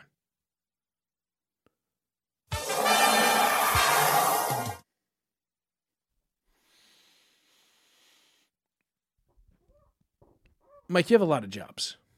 Quite a few. Okay. Um, you produce this show. You work for Gas Digital. You produce several shows. Uh, you produce a what was it? A uh, mythology podcast. A Nordic mythology podcast. You can go check that out. It's uh, called just the Nordic mythology podcast. Uh, Nobody else was there with it, huh? I guess not. Well, no, the- the they first one. they've been at it for quite some time. So Oh, they've been at it for a while. They're yeah, they're the ready to level up. So they Norse mythology. yeah they brought on the uh, you know the the the top dog, the the number one producer in the podcast game to take them to the the the next level. Now, are they also paying you in drugs? No, no, they're they're actually paying me in money. Oh, Yeah. so that is that a more important show for you than this one now? I don't know, dude. I've been on this one since the ground floor, so n- n- none of my projects are more important than the other. They're just they're all they're, they're all different. Okay. And so now um, you ventured into what are your money making venues, right? So you walk dogs. Uh, well, I, I Now- did before the pandemic, and people now are home with their dogs, Yeah. so I do very little of that You now. occasionally house sit. yeah, mostly just I I watch the dog and then, you know, stay wa- at the house and then and walk the dog. Yeah. Okay. Um. Then you were producing comedy shows that doesn't exist anymore. but that was- R.I.P. to that career. I mean, tha- that's going to come back. I, we were just talking about we're going to do we're going to do one of these. I'm going to announce it, and maybe it won't happen. I don't think any. No one's going to hold me to it, but I think we're gonna we're gonna do one of these. We're gonna record one of these in Philadelphia this summer. I mean, thank God nobody ever holds anyone to anything they say on a podcast. I mean, nobody ever holds me to anything. I, ju- I try my best to deliver. Um, so, uh, but you know, you're producing comedy shows, uh, and now you've moved on to digital pimp. Mm. You're a digital. You were managing a young lady's. Now we can't look at her pictures, although this would be a free advertisement. You're not going to show the pictures on the video, are you? I'm certainly not going to show the videos uh, or pictures that you need to pay fifteen dollars a month for. Fifteen dollars a month. Yeah. So you're managing a girl's OnlyFans. Yes. Now, what goes in? Now, it's such a funny thing, Mike. It's it's supposed to be my show, but every week there's just something that you say while we're eating Thai food before the show. A couple weeks ago, it was that ghosts were stealing your spoons, and not your heroin addict roommate. Um, today, it's so I'm managing this girl's OnlyFans as I'm eating some uh, Cow chicken. Moo. Yeah, cow K moo. That was what it was. And uh, all right, uh, stop talking because we'll talk about this on the air. Um, you are Wearing alligator loafers. how? First of all, I want to understand. Did you? Yeah, yeah, yeah. She's your bottom bitch. Um, this is the first. This is your first gal. Yeah. This is your first foray into the pimp game. Is my bottom bitch. Um, now did she? is she? How do you know her? Um, just you know, we, we we've known each other for just honestly, she DM'd me on Twitter like So a she year listens ago. to one of the podcasts. That, Uh, yeah, I think so. okay, I think that's how she she came in contact with me. and she was like, "You know what? That Mike Harrington seems like he's really got it all together. I need him to manage my side hustle." It's the best producer. What in the is game, her? dog. What is her real job? You, can you say? Uh, yeah, I mean she's a she's a personal trainer. Um, you know, before Do you want to say the name? sure. Uh, well, I mean, like I said, you're promoting the thing. If yeah. you, if you don't want to, you don't have to. Yo, honestly, please let me know because I'm probably going to be the one. Well, uh, I'm not going to say that part, but um, you know, just let it let her know if you do uh if you do decide to go use the sign up, promo code Mike. Just let them. No, I mean, I don't think I don't think we have a promo. I'll see if I can set up a promo code for Just say, I mean, look, you- listeners. Actually, If, if you, uh, yeah, why not? Uh, just say Mike Harrington sent me. What's her name on OnlyFans? uh, let me double check that I have the right one here.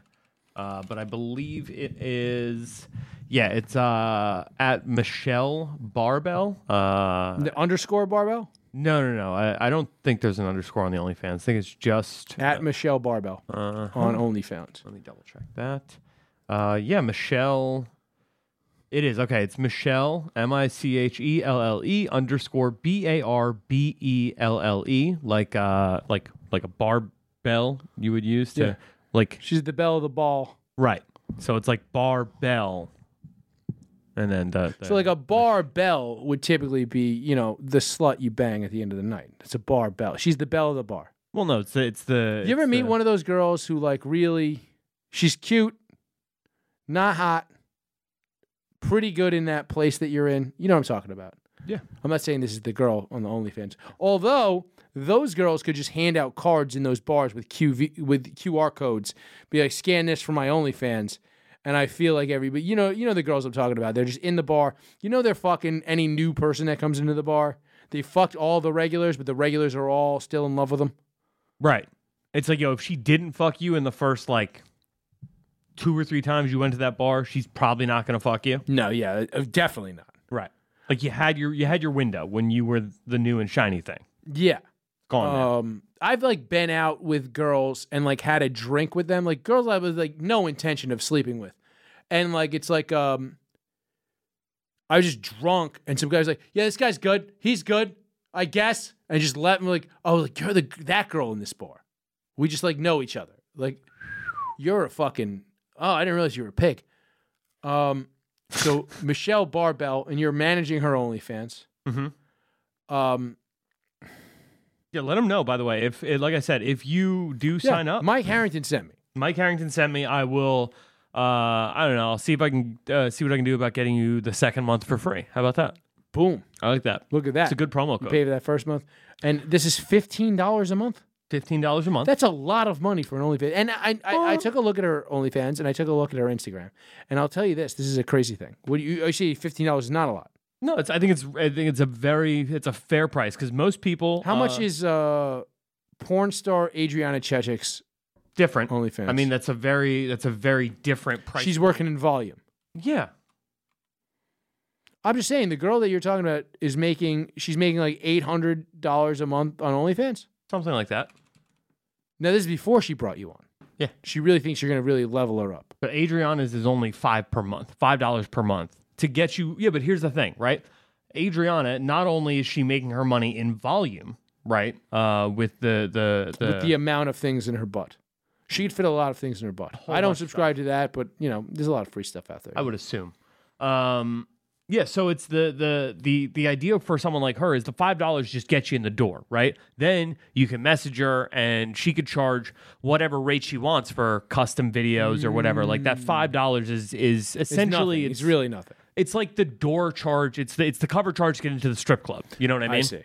So I that- see. so it's nothing. Right. So that 15, right, for somebody who's not nearly as established as somebody like Miss But you get the whole thing What do you mean? with, with the girl you're talking about, Mm-hmm. Michelle Barbell. Right. Barbell.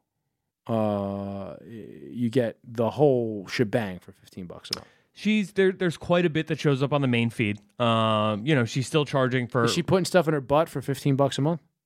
yes. What's the largest thing? I think just a heart shaped butt plug. How big's the heart? Is it in a large heart? Is it a fat man's heart? I mean, it's not it's not my heart, but it's a heart. I mean, she's gonna steal your heart by the end of this, Mike. You fall in love very easily. Never fall in um, love with a bottom bitch. Come on. Uh, that's true. Um, so what do you? So she was making. She's making decent money on mm-hmm. this. Now I noticed that she only had a few thousand Instagram followers, mm-hmm. which is your advertisement for your OnlyFans page. Mm-hmm. So making that much money on a few thousand Instagram followers seems fairly impressive. Now, there seems to be a limitless amount of money that can be made. I, OnlyFans is mind boggling to me because I've never. Like, there's a couple of chicks I follow on Instagram that I almost feel like I owe money. So I might throw them a couple bucks on OnlyFans. but, like, and also, like, I know OnlyFans isn't going to steal my credit card at this point, right? Like, at this point, we all kind of know it's, it's a safe, it's like Pornhub. It's safe. It's not like, you know what I mean? Like, it's not like a scam. yeah, they're industry leaders. They've done what they needed Yeah. to do to make themselves industry leaders. Um, so there's, but like, it hasn't happened yet where one of those chicks, like, like, like I said, like, I feel like there's almost like a few Instagram chicks. I'm like, yeah, I'm gonna throw you five bucks and immediately cancel, just once, so I feel less guilty about this, about whatever this is. I mean, Chris, that's on you, dude. I don't I don't have any such qualms about my in- Instagram history. Whatever this is. I'm just saying. Um, but like I can't imagine that. Just you know, she's a fitness chick, but like. I can't imagine the super hot chicks when when I see like the OnlyFans numbers on like some of the like super hot Instagram girls, but they're not they're just kind of like doing nudes and not even like getting fucked. And it's like hundreds of thousands of dollars. I'm just like, how? Monthly? Well, I mean, the, you know, that that that getting fucked shit, it might be on there. It's just in like a pay per view type of. So you have to pay the seven bucks to then pay the five bucks to watch the video, which is fine. Like, no, but here's the thing: is like the girls I'm like. So the girl you're talking about is perfect for her to bring somebody like you on, right? Because like she's not making enough money where like these are so her nudes are never showing up elsewhere because the when people rip these sex videos from OnlyFans or whatever, it's for the girls that like like they need to get they need to feel like Robin Hood. You know what I mean? Like Belle Delphine's sex tape was on Reddit and Discord in eight minutes. I don't know who that is. She's like one of the bigger e girls. Um, she's got like millions of followers on all the things, whatever. But like she was literally like, I'm gonna do a porn. Sign up for my OnlyFans for like months. She's got like millions of followers. Um, and fucking that showed up on the internet in 10 minutes. And like, but like for a regular girl, like I almost feel like there is this kind of weird thing. And we talked about it, um, we talked about it on High Society, but like there was the girl, it was a QDMT who got outed by the post. Mm-hmm. Um, but for the average girl, if you're not working a job where you'll get fired for being on OnlyFans, like if you're a waitress, Yeah, this chick works at Starbucks too. yeah, that's what I'm saying. Is like if you're like a waitress or you're like even like an office worker, you're not gonna get fired for being on OnlyFans. Like you know what I mean? Like if you're a receptionist, you probably won't get fired for having an OnlyFans unless you're talking about it at work. Like if somebody finds your OnlyFans, or if your Instagram, if a lot of people follow you on Instagram and then you start an OnlyFans, you're a fucking idiot. Why? Well, if a lot of people, Well, at, a lot your of people job, at your job at follow your job, Instagram. Yeah. Yeah. Like if you have like a personal Instagram mm-hmm. that's like just your Instagram, but if you just start an Instagram to like post pictures of you looking cute, and then start an OnlyFans, you're probably gonna coast through like a lot of office jobs. You know what I mean? It's almost probably you can almost probably sue for getting fired for that. Yeah. Like, I mean, I guess it's technically moonlighting if it's in your contract not to moonlight. Yeah, but it's like I don't know. She did tell me like she she took the OnlyFans out of her Instagram bio when she got a job at a gym, right, as a personal trainer because she didn't want a thing where it's like, oh, all of her personal training clients then can go see her naked and it's like a whole But now there's no gyms. it's a weird conflict of interest. No, there is gyms. She just fucking like she tried to go back to personal training at a gym and there But was people, no people, clients. people aren't going. Yeah. Right. So it's like it. Well, it's like any. It's like all of the other. It's like all the other service industry things, right? Like so, like things are coming back. It's like my barber. He's like, people have nowhere to go. Why are they getting haircuts?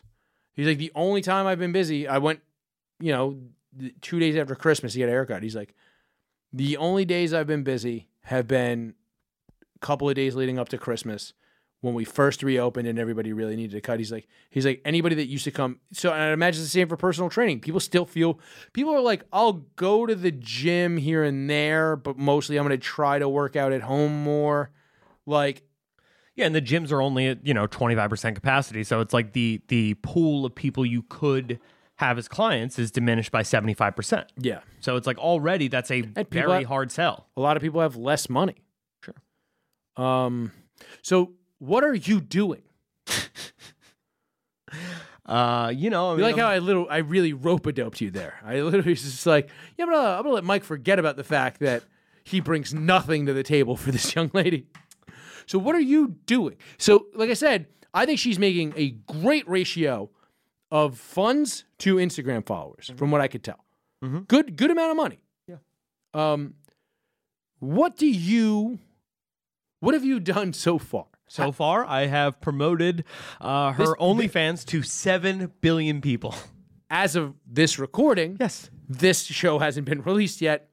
Up till now, what have you done? To be fair, I only took this gig on Wednesday of this week, so, you know. It's been three days. Mhm. Um, I mean, in all honesty, what have I done? Uh, gotten access to her OnlyFans and jerked off to it a bunch. hold on, market research. yeah, dude, you know? You gotta test the product. Obviously. So, what is your game plan, Mike? So, because here's the thing: you told me earlier today you've been fired from two gigs this week. uh, that was like uh, last month. Okay, but, yeah. you've been fired from two gigs in the last month. Yeah. Okay, and then you got this gig. Yeah. Okay. And she's giving you 10% Right. of, of the take. Now, is she giving you 10% of what she's already making or 10% of what you do you get money next month for doing nothing? Yes.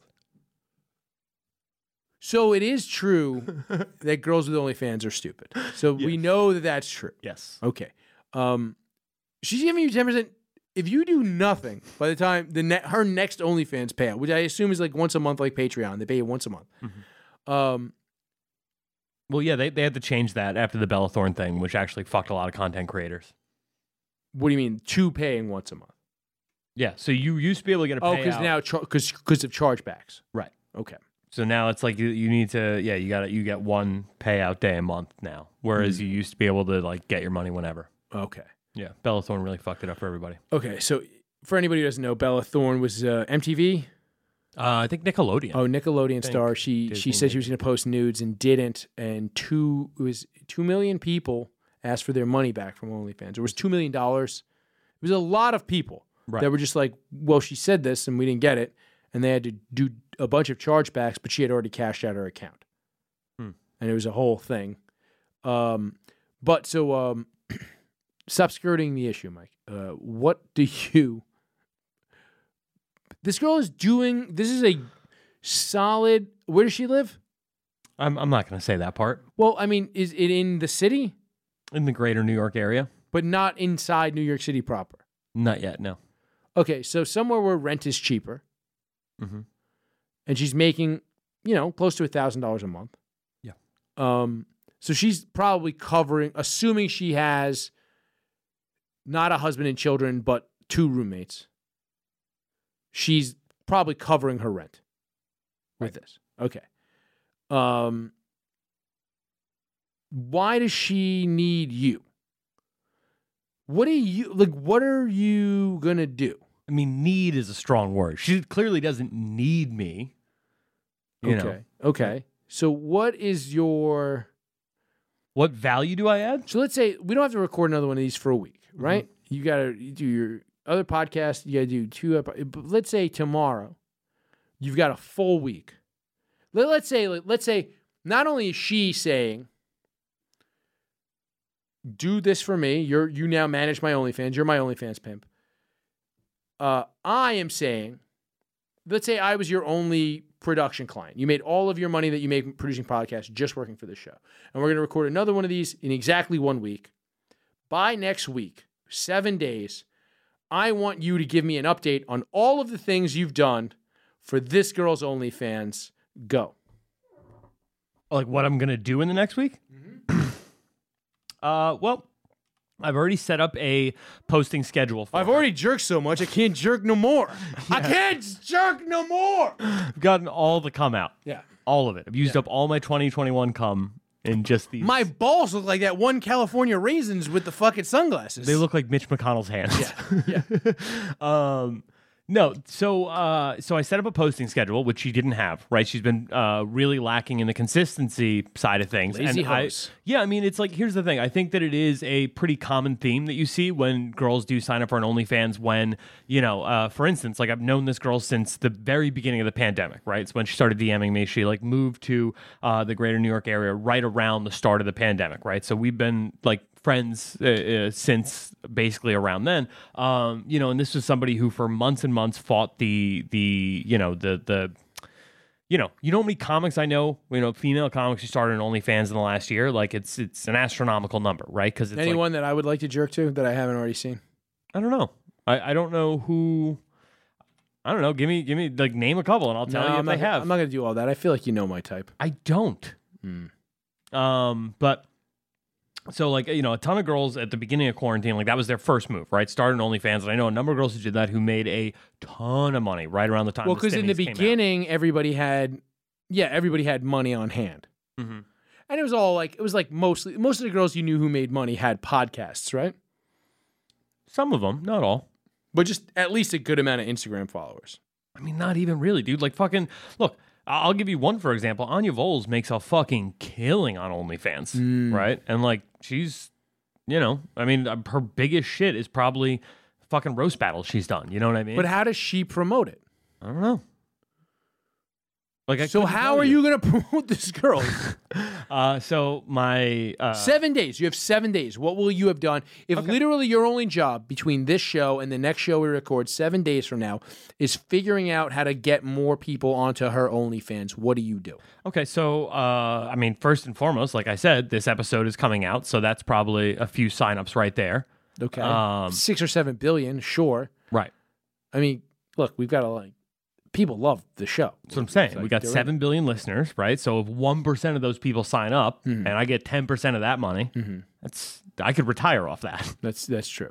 Um, You know, No, but honestly, let's say this doesn't happen. But I say, look, next week you have to show me. We're gonna we're gonna do a thing.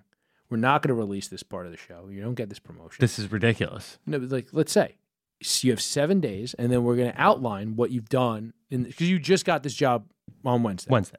and you have you've done nothing but jerk off to pictures of this girl. No, I mean I've done some. You stuff. also walked a couple of dogs, but you did nothing for her. Is what I'm saying. Is like so if I said we're gonna bring it to the show next week, Mm-hmm.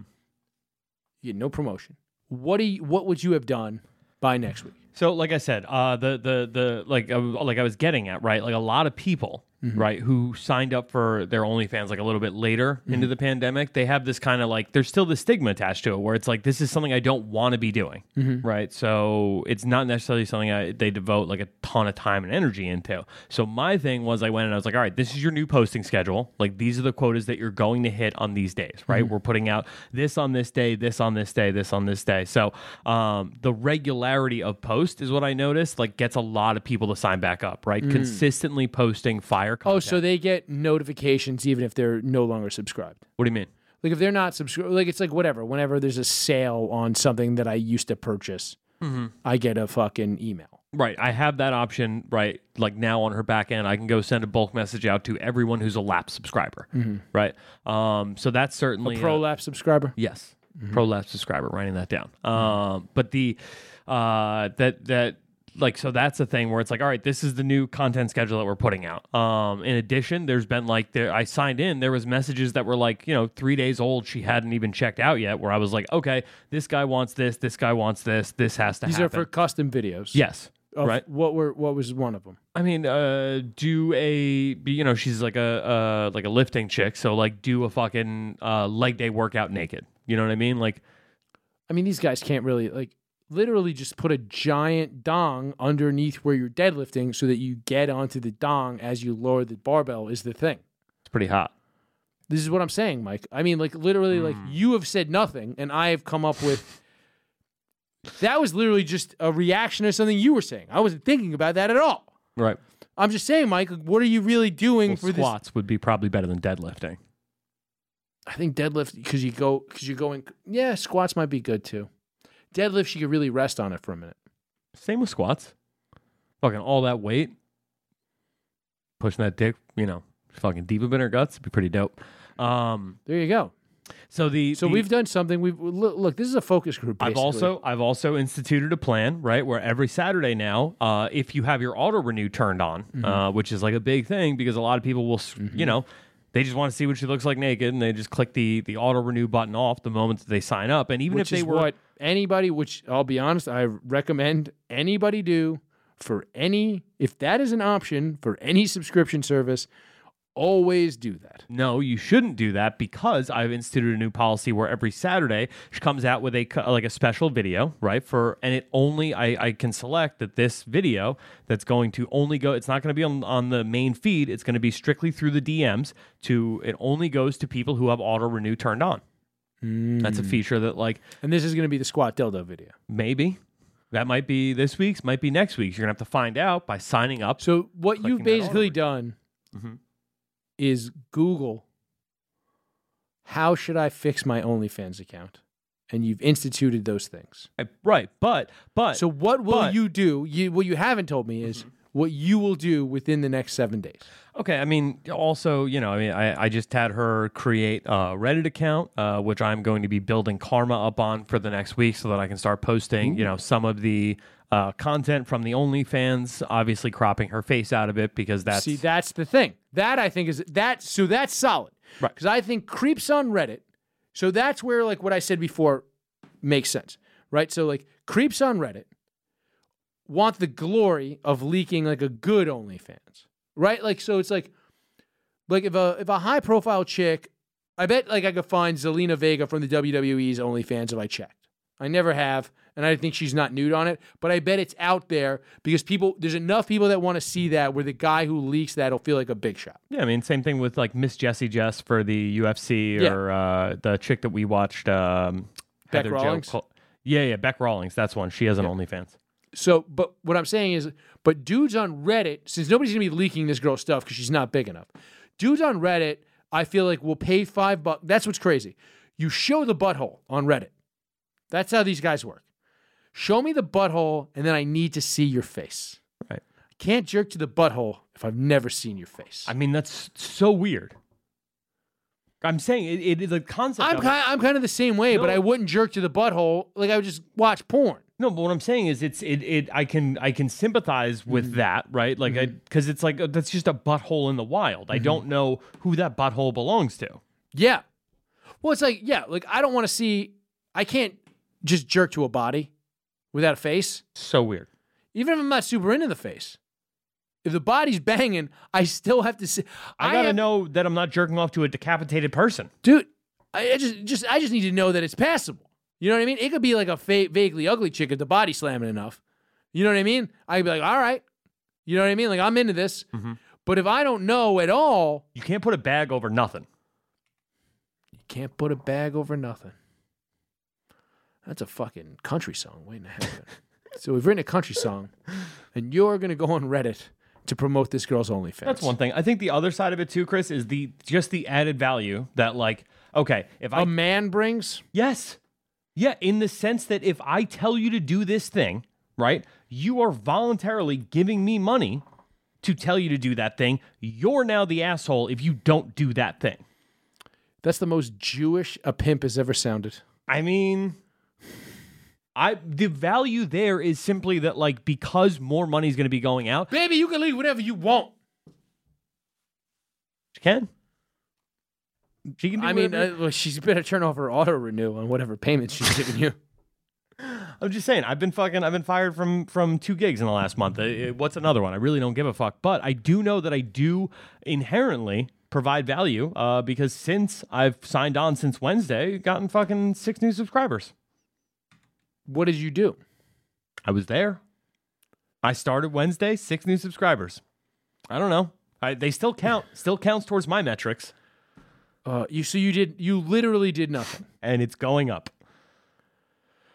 Uh, this girl's made a poor financial decision. It really just sounds like you found her at a bus station. The internet just it's just the bus station of the internet or whatever wherever you found her. I look I assume you slid into her DMs. She slid into mine.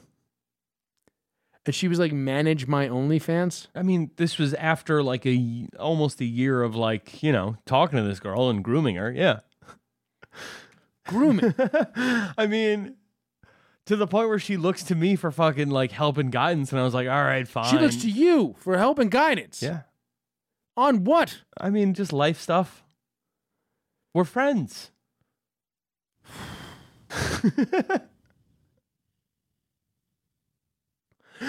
I sometimes ask you how you think this show went. and you've been producing podcasts for five years. And I look at you and I go, How do you think that show went? You know, that's good. It's good. We're actual real life, not internet friends. yeah. And she's now, that's the guidance you give me, your friend, going, Hey, we've started this show that really matters to me a little bit. And I, it seems to matter to you. What do you think of the episode? Because some of these, I feel like I, I'm like, I, I don't, I don't really, I feel like I didn't try that hard, right? This, I think this was a good one It's been pretty great. up until this whole thing where you skirted around not doing shit. Like I literally, I'm fucking mad at myself because you literally just spent the last 20 minutes fucking not saying a fucking thing. You literally just described how OnlyFans works because you knew I was gonna beat you up on the you ain't doing shit for this girl. Cause you're not. You've done nothing. Six new subscribers. How many things did you put in your butt, Mike? None. Then- Six new subscribers. Those are not your subscribers, Mike. Did they use your promo code? We don't have a promo code. Well, look, you can go to lzyauthentic.com. You can get a new fitted. You can get some t-shirts. You can get some hoodies. Look, go to lzyauthentic.com. Use the promo code Chris1, and that is going to hook you up with some fucking sweet merch. But Mike, you stink. Stink. Go help our boys out at lzyauthentic.com. Just, just, just go check out the shit. I guarantee you, if you go on that website, you're going to want to buy something because they make cool apparel. The fitteds are dope. I'm telling you right now, lzyauthentic.com. Use the promo code Chris1. You're going to get 10% off your order. And you know what, Mike? What is your promo code offer on OnlyFans? Uh, well, you can, uh, you know, go sign up uh, at Michelle Barbell, and then make sure you send in the to reply to the welcome message that's going to come out to you the moment you sign up. Just say, "Hey, I'm here from Notes of a Goon," and I will figure out. Uh, you get a free month. How about that? You're going to give people a free month. Yes. All right, you're to get a free month. They, none of these people that are listening know what this girl looks like, They can find out. but they have to pay for the first month, and then the second month's free. I mean, Chris, you've seen her. Are they going to be? Look, I personally have jerked off to this girl 15 times. But that's because you think that she's going to fuck you. No, no, no. She's definitely not going to fuck me. What do you mean she's not going to fuck you? She started just messaging you on the internet. Yeah. And we haven't- Anybody who and messages anybody on the internet is willing to fuck them. I thought so too, but we've been at this for a year and we haven't fucked yet. So chances are, it's But not that's gonna because she lives in the greater New York area, not in New York. You don't think I'd get on a train for pussy? What about me says I wouldn't get on a train for pussy? That's true. You'd get on a bus for pussy. I have gotten on a bus for pussy, hey, me too. right? We've all been there. It's been a long time. So all I'm saying is this is clearly, right? You will not regret this investment and and even if you don't, you get a fucking whole another 30 days for free. You have this thing you don't like. If you didn't like it for the first, here's the thing: if you didn't enjoy your first month, right, and your free month is coming up, DM me again and be like, "Look, I didn't like X, Y, and Z. So by I next will week- do my best to finish it." Next week you'll have posted on Reddit a bunch of times. What subreddits are you gonna post to? Uh, the uh, P L A S T T one. That's a good one. What is that? Uh, it's like uh, it's pussy, ass, uh, toes, teeth, smile. It's one where it's like a girl's got to like show her pussy, her butthole. Uh, In a row? no, no, it's like it's it, in one picture, right? She's got to be like uh, smiling, right? Have her titties out, right? Smiling so you can see like her teeth. Um, titties have got to be out. Um, her pussy's got to be out. Her butthole's got to be out, and her In the, feet. how do you have your have pussy, in your picture. butthole, and your teeth in the same? So it's like if you're if you're like lying on the bed. You got to like yoga pretzel? no, no, no. So if you're on the bed, Uh, right, you got your fucking legs up, right, up hold by on, hold your. on, let me get my phone out. No, no, no, no, no, no. I'm not doing this, right? Because you're not gonna get my PLA or whatever, right? But if you got your fucking, you you can you know you know the angle you can be at to present both your pussy and your butthole if you're on your back, right? Okay. Now lift your legs up so that your feet are in the picture. Okay, and you know shirt off, smiling. Okay, that's a fucking that's a very popular Reddit. So you know, she's got a bunch of those pictures on her OnlyFans, so I'll put those up.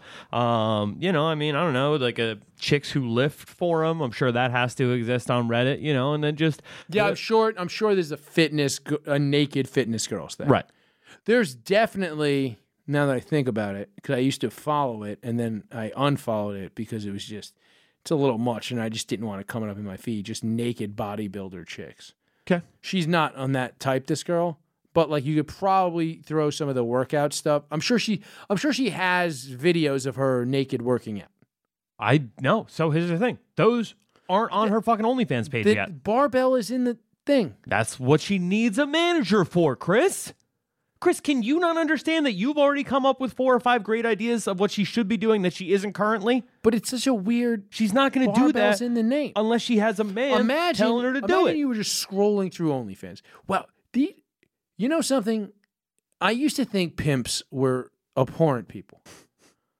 Now I realize that they really need to help these hoes. I mean, look, if it wasn't for a pimp, you think they're gonna fuck that extra guy in the night?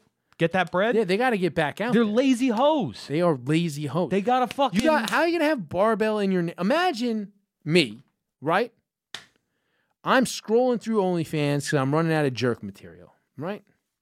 And I go, oh, barbell. I'm in a fitness, bitches. Let me get this barbell check. All right, let me check it out. All right, fuck it. What is it? Fifteen dollars. All right, I got money.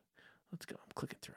And then I'm like, all right, well, she doesn't have pierced nipples, so what's the barbell for? All right, she's probably lifting or something. She probably, maybe she's sticking a fucking Olympic bar in her snatch. Something, something. She's gaping herself out with the fucking end of an Olympic bar. That sounds fucking hot. I'll fucking look at that and fucking look around. I don't see any of that. I'm fucking. All right, like, well, I I, I don't know what what is she? Is she lifting some sort of plates with her pussy?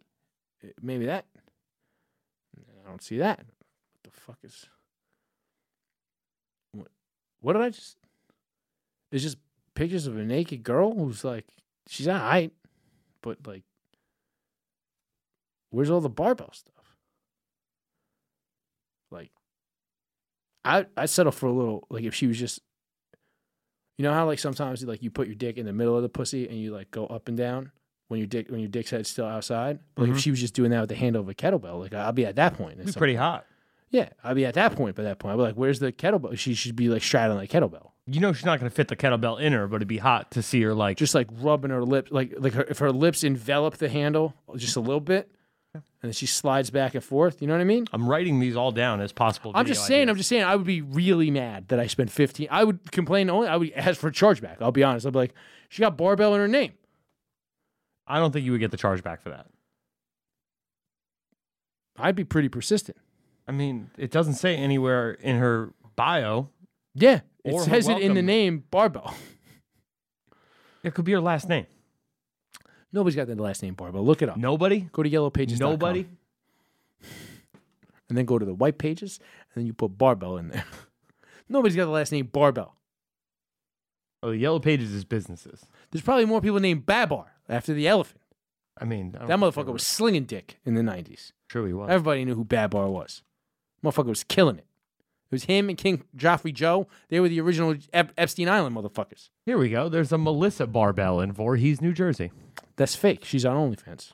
Paul Barbell in Stoughton, Massachusetts. Also OnlyFans. Margaret Barbell. You haven't said a dude's name yet. I did. Fucking Paul. That's a girl, Paul. And Ira. Philip. Ira, let me see Ira. I mean, Oh, it's, a, no it's the white pages. This isn't she's OnlyFans? 70. no. All right, I guess Barbell's a real name. I didn't. I never would have thought that. Look, we got to get the fuck out of here. Um, The show's already too long, and you have an interview coming up. yeah, we do have an interview coming up. I'm re-releasing my interview with Christina Hoff Sommers, uh, the factual feminist, because I've been trying to do an interview every other week of some sort, some sort of extra uh, outside the studio content, and uh, we just didn't get it done because it's that weird week between Christmas and New Year's. So I'm gonna re-release this classic interview. Hopefully you guys like it. If you don't, fuck up. Also, I had her before Rogan, just to throw that out there. Also, I mean, what better episode for factual feminism? Than this OnlyFans shit. It's true. Uh, they probably need to talk to that lady because she tell them to get the fuck off OnlyFans and go to school. Fact. This chick has a college degree. She's still on OnlyFans. This is what I'm saying, Mike. Remember before when I said that most of the country has college, like more people in this country have college degrees than not.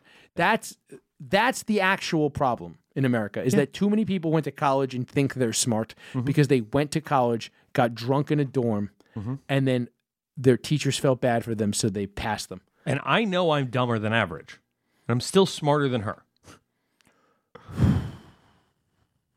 I hope she doesn't listen to this because you might get fired from your pimp job. It's two hours and 15 minutes in. There's no way she has that attention span. No one is still yeah, no, nobody nobody with an nobody with an OnlyFans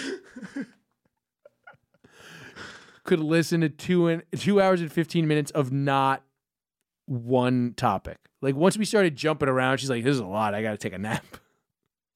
All right. Well, this has been Notes of a Goon. Stay tuned for my classic interview with Christina Hoff Sommers right now. You got to say goodnight. You didn't say goodnight.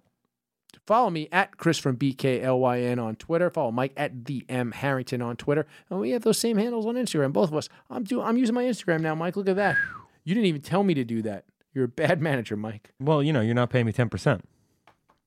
That's a good point. Um, there was something. Oh yeah, and also, like I said earlier, uh, Point Pleasant with Luis J. Gomez and Zach Amico last weekend in January. Go to UncleVinny'sComedyClub.com. I believe that's the thing, or just whatever. Google Uncle Vinny's Comedy Club. We're gonna be out there. We're gonna be hanging out. We're gonna be getting drunk after the shows. You want to come watch some comedy? It's gonna be great. Good night. All right, so I'm here. I'm talking to Christina Hoff Sommers. Uh, she was a, is a former uh, philosophy pro- professor and, and author of Who Stole Feminism, One Nation Under Therapy, and uh, The War on Boys.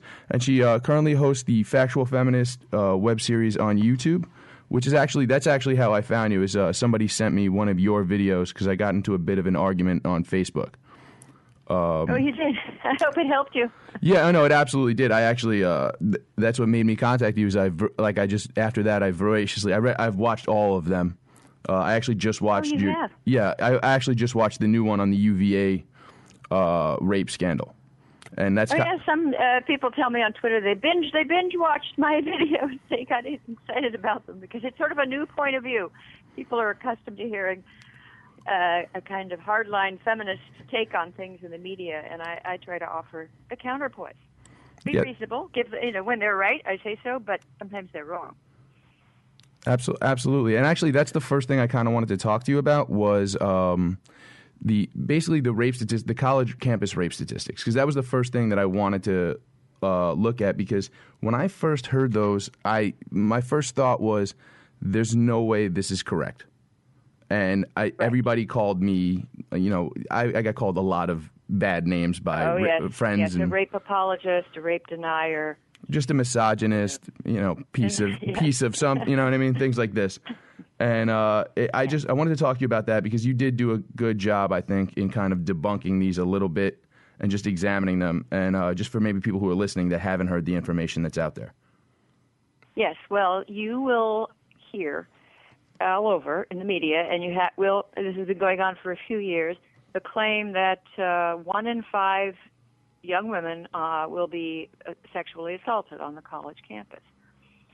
That means you you send a daughter to college, to you know, uh, Haverford College or Wesleyan or Berkeley or Ohio State, and uh, she has is a 20% chance she's going to be raped or you know seriously sex, sexually violated.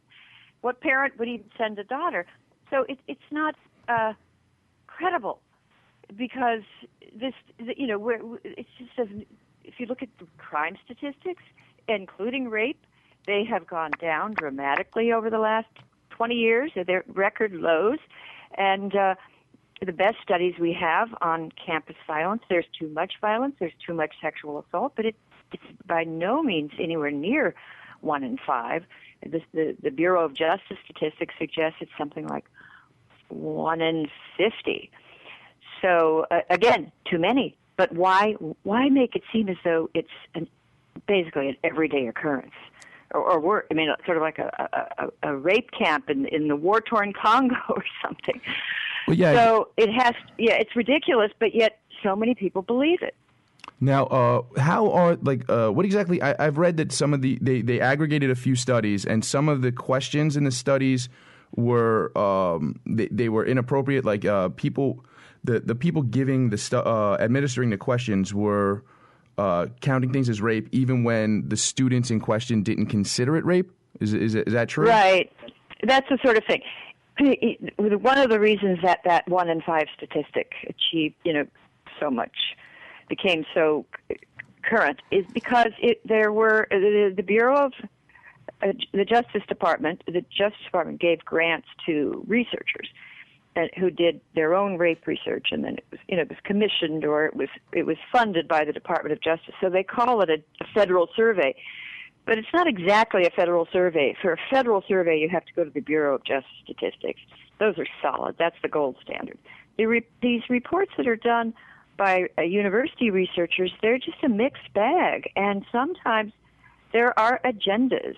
And it, it, it seems to me, I'm not sure of this, I never know people's motives, but there seem to be some researchers that are very invested ideologically in coming up with high rates of victimization. And it's been known for years there are ways you can do that if you have, you know, a, a non-representative sample, uh, if you have vaguely worded questions, and you, the researcher, not the not the victim, the alleged victim, you, you determine if it is a, a, you know a sexual crime, you can get an epidemic. You can, but you, will you get the truth? Will you get an accurate picture of what's going on? You will not. So, was this the case in some in some of these studies that they uh, put together uh, that they were using uh, statistics where perhaps uh, if a woman was saying, "Oh, I regretted sex after drinking too much," were they counting that as a sexual assault? No, they wouldn't do that. They wouldn't do that. Okay. It's, they're more serious than that. But they would, and they may not even have realized that they could get a lot of false positives this way. But they would say, they would say, like, "Have you ever had sex when you didn't want to because a man gave you alcohol?" Or have you ever had sex where you you couldn't consent because you were too drunk? And if you said yes, that counted as a rape. Now, I can imagine cases that were I would call rape. No matter what the young woman said, she was incapacitated, if she's passed out. Well, obviously, if somebody's passed out, but I mean, every I, I feel like But I mean, these this- were simple drunkenness. I mean, just you know, and that is controversial. There are some uh, rape crisis activists who insist that no woman, even with you know one or two glasses of wine, she cannot consent. She, if if a boy has hooks up with her, that is a rape. I find that so wrong at, at so many levels. I mean, it's dangerous for young men because it, almost you know a lot of people, adults and you know uh, young you know 20 20 year olds do drink yeah, uh, when they are uh, romantically uh, you know involved. Well, I, I would imagine. I mean, a, a large amount of people that I've known have gone to college, and I mean, girls and boys that I remember talking to senior year of high school were excited to go and be able to, you know, hook up with people. I, it, it is just something that happens. Um, It happens, What- and and it, they are known to uh, drink. It lowers your inhibitions. You you know you want to go out and be crazy, and they do. And we do have. Uh, um, I, I don't think we have a rape culture on campus, but we have a binge drinking culture. Oh, a- that is have a- absolutely true. They're just, I mean, the amount of drinking is unbelievable. And I've talked to young women. They say they even, a lot of them will start drinking before they go out because if they're underage, it becomes more difficult to get drinks. So they'll take shots. They go out, they're already wasted. And, um, but the boys are wasted too. And then there, and then there's, there is this, this, you know, hookup culture. So there, there's a lot of sex that people regret Yeah, it's, and it's that true. there's a lot of miscommunication. And do I think it's a problem? Yes. And I think some terrible things can go on. But I don't think the solution is to declare a rape epidemic and make it sound as though we have sex predators and people, you know, a, a sex predator, a rapist. I, I mean, no, they belong in jail for for many, many years.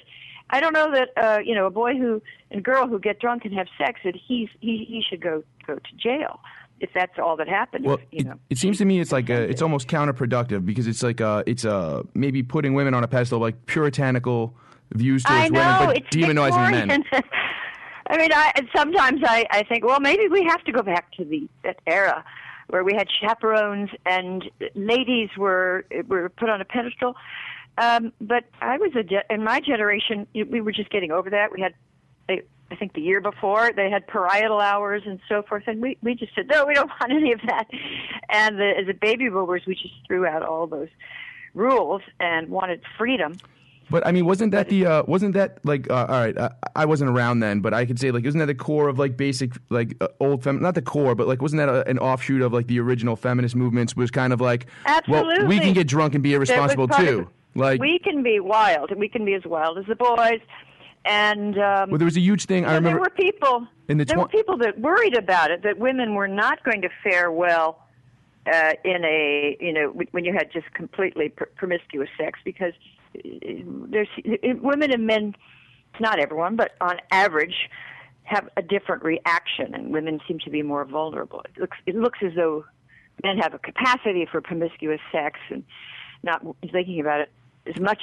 Well, there's more. There's, there's clearly more repercussions. There's more repercussions for women uh, with promiscuous sex. I mean, I. Th- but that is also almost neutralized now with birth control. That's out. That's readily available.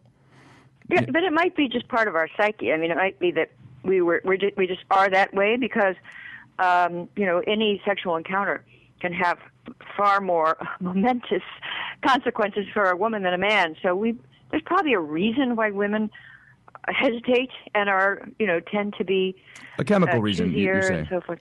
All sorts of reasons. But anyway, that, that's a that that's that's a kind of a you know we won't resolve that. But the these differences between men and women. But what I think we can do is try to fight for more reasonable policies. And right now, I'm going to tell you, the policies they have on campus, the, the policies are frightening if you have a son. Well, yeah, every day you hear a new story about somebody. Uh, well, there was a guy from Harvard who lost a, a trip to the NFL Combine. Uh, that was a recent story that came out. This this UVA uh, rape thing, the Duke University thing. Uh, there was something at Hofstra Oh. a few years ago. Uh, I think they're now, the list is growing, and maybe 70 or 80 boys, young men who are suing their school. It takes a lot to sue your school. Who sues anybody? But, it but, raises- you know, it college kids. They're suing. The, the, the anguish because they were they were in kangaroo courts in these frightening situations. Sometimes they they didn't even know the charges against them. They weren't able to defend themselves. There were the and then people came with these armed with these ridiculous, twisted feminist theories about male, you know, perfidy or original sin, and uh, it's it's. I mean, it's much worse now than it's ever been because the government got involved. It was first activists put out these studies, then they were then sort of more responsible people used the same methods and got the same crazy results. These this was promulgated by uh, journalists, and then the government got involved, and the Office of Civil Rights told colleges that you are responsible, and if these hookups go wrong, and you know these are the procedures, and basically they want more young men expelled, and if colleges don't have high rates of of young men being expelled, uh, that you know implies that they're not doing anything about the rape culture. Okay. So young men are at risk. Okay. Well, um, something else I wanted to talk to you about is uh, you did a video about the catcalling video that went viral uh, by Hollaback. Um, and Right. you were the first person that I knew. I didn't know when I saw the video and I heard a lot about the things about it that they want to uh, create a, an anti-cat calling law, which well, that, that's some radical feminists. There's, I think there's a woman at Northwestern that's proposing that, and uh, they these the organization that uh, the ver- well, there are various organizations and women's groups that they they say this is a major, you know, the human rights issue of our time that a woman can't run walk down the street without being called, you know, hey baby, and uh, sometimes obscene remarks and so forth, and they they think that's a, a new frontier for human rights. And I I I've, I mean, I do I think that men should know that women don't always appreciate it. Yes, but I don't. I, I don't. I mean, look, it's the public. It's it's when you're out in public, there are all sorts of unwanted, you know, demands on your attention. people begging for money, or people with petitions, or asking you, you know, just I don't know. All sorts of things happen. It's a public square. It's not a, a gated community. well, one thing I And wanted the to, other thing, uh, go ahead. Yeah, no. One thing I wanted to point out about that is um, you also pointed out that uh, th- that's a for-profit institution that's doing that that created that video. It's, it's a commercial. A lot of people didn't realize that. Uh, well, oh, no, I think it's well the, the the the company that created the commercials. They they they they specialize in in making viral commercials, but they did the commercial for a nonprofit group. Okay. Hollaback. Okay, Yeah. and um, but like uh, it seems like with this sensationalism thing, uh, that there might be some sort of economic um, incentive for people to keep these sorts of things pervading culture. You know what I mean? This uh, this catcalling epidemic, the rape culture epidemic, uh, and I was wondering because I know Um, you, I, I, I, yeah, there's some truth to that, but I'd make a distinction. I just, I think it's driven by passion. Uh, I think that at the core, there are, uh, especially in the university, there's a group of fairly hardline third wave feminists who have persuaded themselves that American women are living in a state of siege, constantly preyed upon by men, battered and raped, and you know, how, and, and even in the street, we can't have a moment's peace. These, and they truly do believe that there's this toxic masculinity. And now, is any of this true? I, I say it is not. I think that it is delusional, and uh, it's it's it's comes from ideology. However, when you talk about profit, I don't think these people are out for a profit. I think they're out to, to save the world according to their their vision. But what I'm saying is like how Elusive. I, I'm almost I'm very curious because I haven't had a chance to read. I know you have the book Who Stole Feminism. I haven't had a chance to read it, um, but I was wondering like w- like where did this come from? Like it, it seems to have gone from a, a Oh, oh, oh no, I didn't give you my second point. So, so yes, here's where it comes from. So you have that group, but then you have another group of careerists who make their living, and we have a, a whole cottage industry now of of harassment officers and and facilitators and Title IX administrators and and, and you know working in women's centers. And this, this uh, it, it's a small little world, uh, but they depend on on keeping everybody nervous, exaggerating the problem, and uh, their salaries depend on it. And it's a lot of people, and a lot of them are very uh, outspoken and verbal, and you know they write a lot of reports.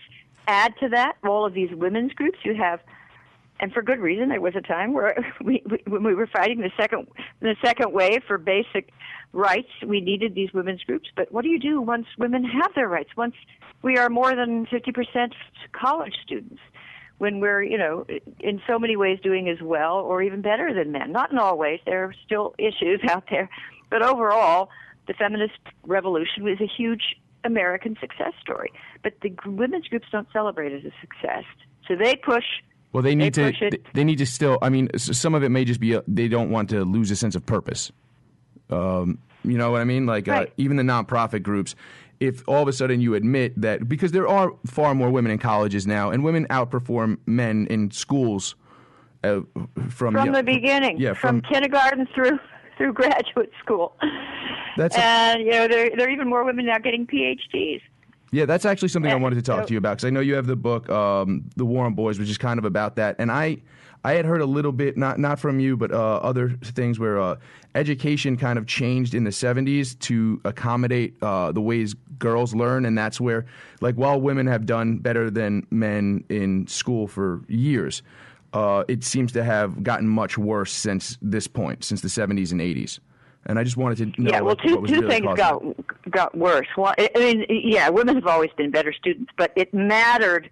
Uh, but, but then this, the schools became more feminized. Where, and by that I mean, this, you know, the, they got rid of recess or cut cut it way back, uh, and got rid of competitive games, and, and there was a big emphasis on schools, uh, you know, children being more sedentary and sharing emotions and so forth, and all that is, didn't help little boys. I mean, it's not good for girls not to have enough recess either, but it's terrible for boys, and it's implicated in the this epidemic with you know. But how did the actual? I, I understand that boys uh, do well with the you know the time to just run around for a few hours and then go back to class. But like the actual education procedures, like it, it- was there a drastic change in how things were taught? There was a drastic change in teachers' attitudes. I think there was more tolerance for male antics, and teachers knew that boys and girls were different. It was going to be a bigger challenge to interest that young man, and maybe more tolerant of the little boys, letting them read the books they wanted or tell the stories they wanted. Today, teachers, if they're in a typical school of education, they learn um, probably this, these theories about uh, women, you know, are silenced in the classroom. Farthest thing from the truth, but it's taught. And that, you know, this whole history about the patriarchy. And so when they come to the classroom, they think that the uh, girls are the have nots and that the boys need to be kept in place. I don't think they, they go there, you know, I think most teachers like all, you know, boys and girls, but they don't know any longer that they've got to it, it's more of an effort and it, and they have to be they have to teach to both boys and girls. And they're, now it's almost all towards the girls and what the girls like and the writing assignments and as I said more personal disclosure. And you know if a little boy comes I, I I've t- told stories about this. A little boy will come in you know second grade or first grade and he he he draws a picture of a sword fight and there was a, a little boy named Justin who did just that in California, and the teacher called the parents for an emergency conference. Something was Justin had, you know, drawn a picture with decapitated people, and his parents said, "Yeah, you know, he likes sword fights," and he, and so this little boy was shamed for what you know most parents of boys have seen. They do like. Uh, I mean, yeah, it is. I mean, I, I feel like that that's something that uh, it- it always throws me off. I do think that there are things that women gravitate from an early age, and it seems that that is like um, it's like well, girls can be gravitated toward this, but it's it's wrong because mostly boys are. I- I- I- Is that does that make sense to you? You know what I mean? Like uh, like the sword fight thing or the the gun zero tolerance thing. I didn't know too many Right. girls with toy guns who even wanted toy guns, but all little boys love toy guns. I, I loved them. I, I actually just bought on eBay. There's an old RoboCop toy that you can load ca- caps into the back of the action figure, which I'm sure would get you thrown out of school right now. It- It's it's explosives or something. It's it, you get thrown out of school for playing dodgeball, you know, war, tug of wars become tug of peace, this sort of thing, and this is just awful for for little boys who are already less engaged with school, and the teachers tend to be women. Almost all teachers are women now in the lower grades. Very rarely would you have a male teacher, and uh, sometimes sometimes the teachers don't like boys, and the boys know it. And uh, so it's as I said, it takes a special skill. Probably need a very good sense of humor. Boys like that, and they like uh, you know to be allowed to draw the pictures they want and read the stories. And yes, maybe talk about their video games or their or their skateboard, uh, or a monster that destroyed a city. Um, and you have to tolerate that, not view it as pathological masculinity, and bring in counselors and you know alert the parents. Is that I mean is that And- is that a know- term thrown around in school in like lower grade schools now with pathological masculinity? I, I never. Well, heard of it. they don't. Here's the thing. That's the theory. Here's how it goes. Those, those are the theories in the, in the in the seminars, in the feminist theory seminars, and these these kind of uh, percolate down to the into the teachers' college and then into the classroom. So uh, these are the these are powerful. It, it, it all you know. It's it's it, it's not going on as much at Harvard, but for a while there was a woman named Carol Gilligan and people took her very seriously. She didn't have a lot of evidence for her claims about, you know, how women were silenced and boys were, you know, had a toxic masculinity. But, but she she was taught. Her books were taught, and they may they may still be. I'm sure they are still assigned in schools of education. and all and boys, you know, I don't want to blame it all on her, but that there has been a feminization and a growing intolerance for masculinity. And, you know, men can handle it if they run into somebody with these negative attitudes, they can just walk the other way. But what if it's your mother or your teacher? Uh, you're in trouble. Yeah, I mean, it is. I mean, there is, yeah, whatever, a climate of suppression of that sort of thing. Um, one other thing I want to talk to you about is uh, like just the permeation of these ideas, because you, you you put a parallel on it uh, with uh, a daycare scandal. Um, it, it was a, a video that you made, maybe. Oh, oh, oh, yes. Well, that was about. If you look at the college now, this is back to the rape crisis scandal. There's kind of a panic about male sexuality, and that males are. It's almost as if the moment kids arrive at, especially liberal arts college, uh, as soon as they get there, it's almost as if the boys are seen as potential predators and the girls as potential survivors. So they have all sorts of workshops and you know interventions uh, and special programs, and very and then and then there's a kind of hysteria. You have these this fashion now with young women needing trigger warnings because they'll get triggered and have because they have PTSD because they're survivors of some some crime. Which when you hear about it, it often sounds like a drunken hookup that you know that that went wrong, not a rape. But they they construe it as rape. They see themselves as survivors.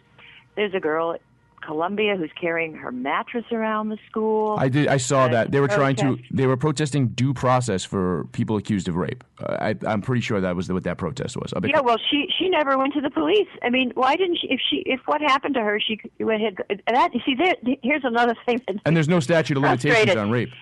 uh, oh no, there's uh, well, there's just there, there's no due process. But there there, there but you'll get uh, the best bet is to go to the police.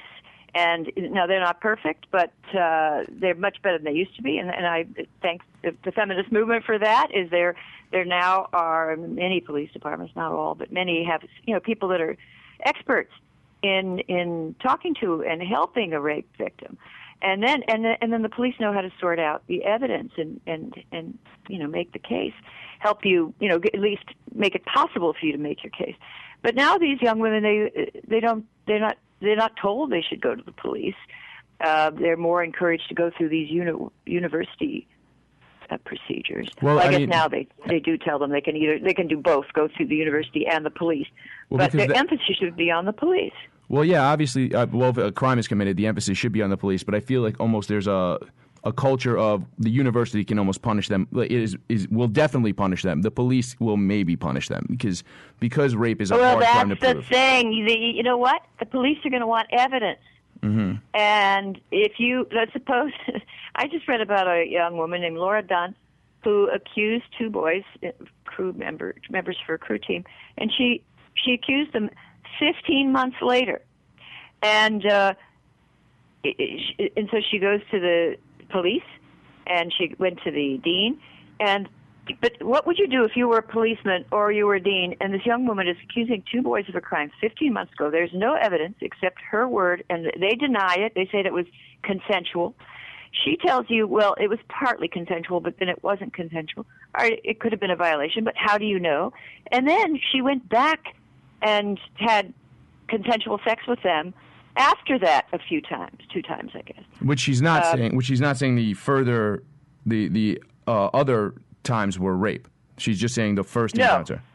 the first one was like these two guys raped her and then she went back and had consensual sex with one of them t- twice and you know hang hung and went to their watch TV with both of them and it, and it wasn't until 15 months later that she was taking a women's studies class and then it suddenly hit her that she she was a victim See, a survivor That sort of thing, it, it worries me. I, I, I, I feel like the people that are preaching this sort of culture don't, they don't um, see the damage. Like they're trying to maybe uh, reduce, they're trying to uh, curb certain behaviors in men that maybe is their agenda. But I, I think that in, in the long run, they don't realize that they're hurting women by creating this like victimhood. I just, I, I happened upon a blog where a girl was asking a question and wanting replies from the readers if she had been raped because a guy didn't ask to change positions during a sexual encounter that was consensual.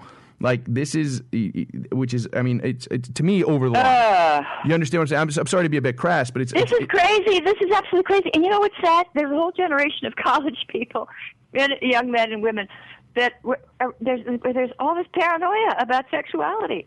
But it should be interesting and fun, and you know maybe you'll make mistakes and you'll learn from them and you'll fall in love. And, but imagine girls are now approaching men as their po- you know potential rapists, and the boys rightfully should see every girl as his potential accuser, and she has the power. Just her word in, at some colleges is enough to destroy your future.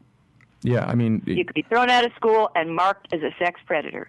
Good luck getting into another school, and it will be on your record forever. Hmm. So it's very scary, and uh, it's it's weird, really, that this would happen in 2014, and that's why I, it, I I did compare it to the panic around daycares in the 1980s yeah, it makes sense. where there was about to be satanic cults, and they were taking evidence from from children, and you know this they were they planted memories in these kids. Now I think these young women. I don't think anybody planted memories. I think people planted uh, distorted theories about the patriarchy. That just you know, and, and if these theories were debated outside gender studies, you know, they don't hold water. But the gender scholars, not all of them, but a, a, a vocal and I think irrational subset of these scholars, they they don't like harsh criticism. They'll just they'll, they'll they think you're a crank or you're a right winger or you're a misogynist if you criticize their theories. But the theories are don't hold water. They're kooky too. Well, I mean, yeah, the PTSD thing. Uh, all there seems to be a lot more people claiming PTSD because they've been uh, attacked on the internet or these sorts of things. I know you uh, wrote about that also. Oh, yeah, just the victim culture thing, and it is an interesting. And once you start saying victim culture, you get accused of victim blaming. But I think there is. I, I had a chance to check out um, your book. Um, was it uh, America Under Therapy? Uh, Na- One Nation Under Therapy. Oh yeah, yeah. One nation under therapy. Yeah, so I Uh-huh. kind of wanted to talk to you about that a bit too, because it seems like it goes into this the, this uh, this feminism uh, movement a bit, like it, it, and it, there's a correlation there with this uh, this this need. Well, that's for- right. I, there's, I think that there's been this. Uh, this we are a therapeutic culture, and uh, you know, I- what I, I wrote that book with a psychiatrist, Sally Satel, and we just questioned whether or not that was a good way to live. It's fine to go to a psychiatrist if you have, uh, you know, you're plagued with a with a mental. It absolutely helps a lot of people. mental problem. Yeah, it helps a lot of people, but for everyday life, it's better to think in terms of personal responsibility, and it's also better to realize that most of most people, surprisingly enough, are amazingly resilient, hmm. especially children. You, they, like bad things can happen to them, and they're fine. I mean, there are some fragile people; they need help. They do get PTSD, but most people don't get PTSD. most people. Well, you had a stat in get- there- There's even something called post-traumatic growth. After some, you know, bad thing happens, you grow. You you become smarter. Uh, I mean, we're complicated, and but but we're you know the, the, the people should not be viewed, in, in, including children, as fragile flowers, you know, who are going to uh, just wilt and, and die at the, at the slightest hint of adversity or, or upset or distress. And, and that's what I'm worried is happening on these college campuses. I think these young women, they've been, you know, brought up with the self-esteem education and they're the best and nothing. And then they get to college and maybe things don't go the way they want. And these boys were, I mean, these boys, this, this girl, Laura Dunn, if I look at it, I feel sorry for her because I think she was very hurt. I think she had a crush on one of these boys and it went badly and, and maybe they weren't nice. I don't know enough about it. Uh, but, um, you know, I feel, but, but why would she, how, what created in a person the expectation that everybody's going to be nice to you and people won't, ex, you know, maybe she was exploited. I, I'm not, I, I don't know because they were all drunk and, Well, just because something bad has happened to you doesn't necessarily mean a crime has occurred. It doesn't necessarily. I mean, Right. there, there are plenty of men who regret sexual encounters. I mean, myself included. I, it just happens. Um, It it does, and you know I've seen some studies, and that's the other thing. If you do rape research, you should ask men too. You should have questions for them because if we're going to define rape as, as sex as unwanted sex, um, there's a lot of men that um, have unwanted sex. They're pressured into it, or maybe they're drunk and somebody actually, I don't say rape them, but you know, I mean, there. I I. I have. I mean, it's anecdotal. Obviously, but I mean, I have heard tale of people waking, uh, of men waking up with that happening, Right. and I not, can imagine. you I can imagine. and for you know, yeah, that's The, per- the person who I'm thinking of is actually gay, and it happened. So it's like you, okay, well, f- clearly he didn't want this. You know what I mean? Like he woke up and there was a woman, you know, doing that. It, it- like I said, it's anecdotal, but he's a gay. But he's a then, gay man. then He what? That's a human situation, and then you what you do is you tell them, you know, whatever is appropriate, and you you know you you don't see them again. Yeah. But to turn them into the police and say they're a sex predator because they're you know in another circumstance with another person would find it fantastic.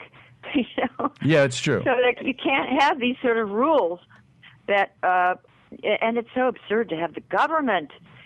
And and a lot of this is driven by progressives, and I find it so odd because they always say we don't want the government in the bedroom, and those are the big arguments against, uh, you know, having laws about contraception and so forth. And I, I agree with that.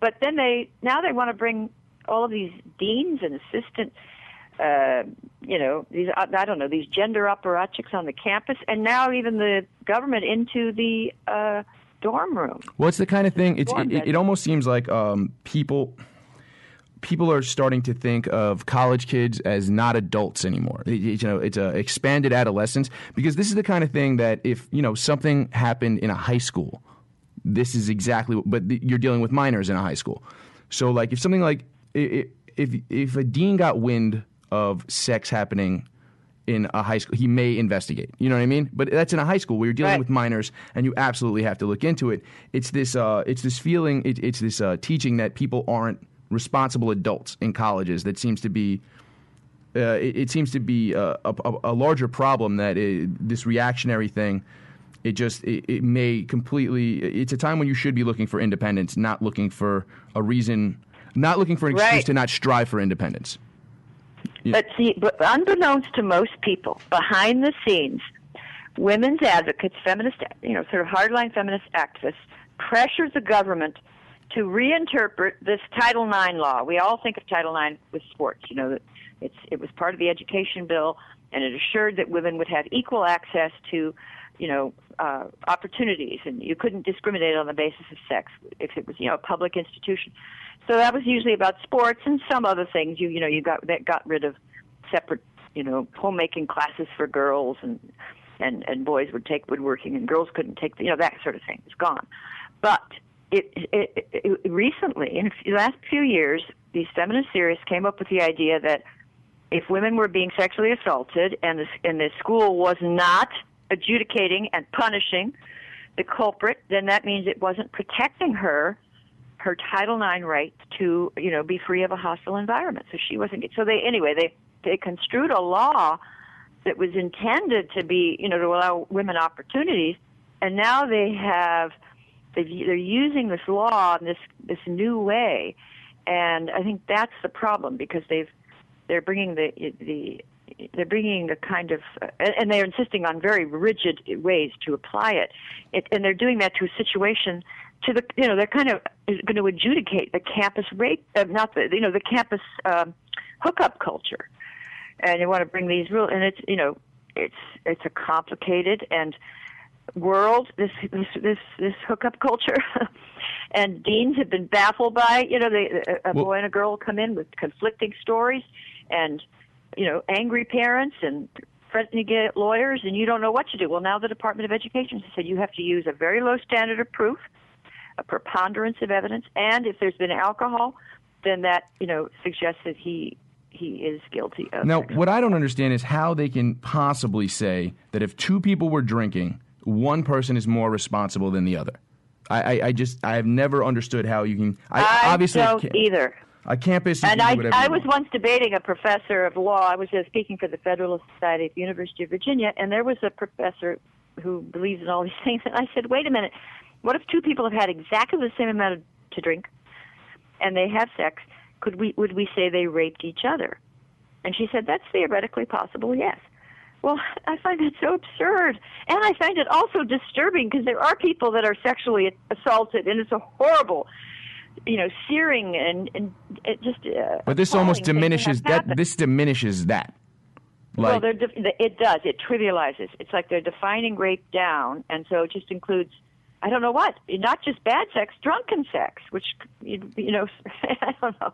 Maybe drunken sex is sometimes bad sex, but not always. But it seems that they are saying it is, and so it's foolish, and everyone knows it, and yet I'm not sure it's going to be easy to stop this. It's a it's a kind of mania, and driven by such pa- impassioned people. I, I, I it, um, to me, sometimes this is a bit of an overstatement, but it almost feels like when I, I go to campuses to give talks, and then these these angry people come from women's. Not I don't want to say all women's studies. That's not fair, but gender, you know, zealots.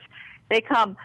Um, it seems like they're almost members of a cult or something, and they need, um, you know, some intervention or what do you call it? Uh, what was the word they used to use for to uh, if someone was in a cult, they had to be reconditioned into oh yeah, okay. sanity. I yeah, into some kind of intervention. It is a bit. Yeah, it seems to be a bit much. Uh, I think they need that. I think. Well, I mean, I think. All right, in, in colleges, you get people who are just uh, impassioned. They need something. People are looking for an identity in college. So if you're if you're fighting for something, you have an identity, and it's a. Uh, it, it seems to be a noble identity. So it, it, I think it kind, of, especially with academics who kind of never leave that. I, I, I always kind of think like people who have spent their entire life in college, kind of just stay there in some way emotionally. You know what I mean? People who went to Right. school and then became a college professor maybe you just kind of stayed there emotionally but there's this there's this uh, striving for identity so if you're fighting there is a noble identity there that may be playing some part into it it's also the fact I don't Oh, know, for sure. yeah for and sure. it's just with the internet you these things get out there so fast that they be, I, I feel like more than ever these statistics and things like this become um, they become fact so much like or like perceived fact so much more Right. instantly than before. Like even um like the Ban Bossy thing. Uh, I know you you did something on that, and I uh, this is something that I got into also a ton of arguments about. But you got you broke it down well, and you said that they took certain stats in younger ages. And they didn't show like uh where women Right. women uh Right. I, I know there are people that are Well, listening to this yeah, they said that parents, you know, parents cared a lot more and were a lot more ambitious for their sons than their daughters.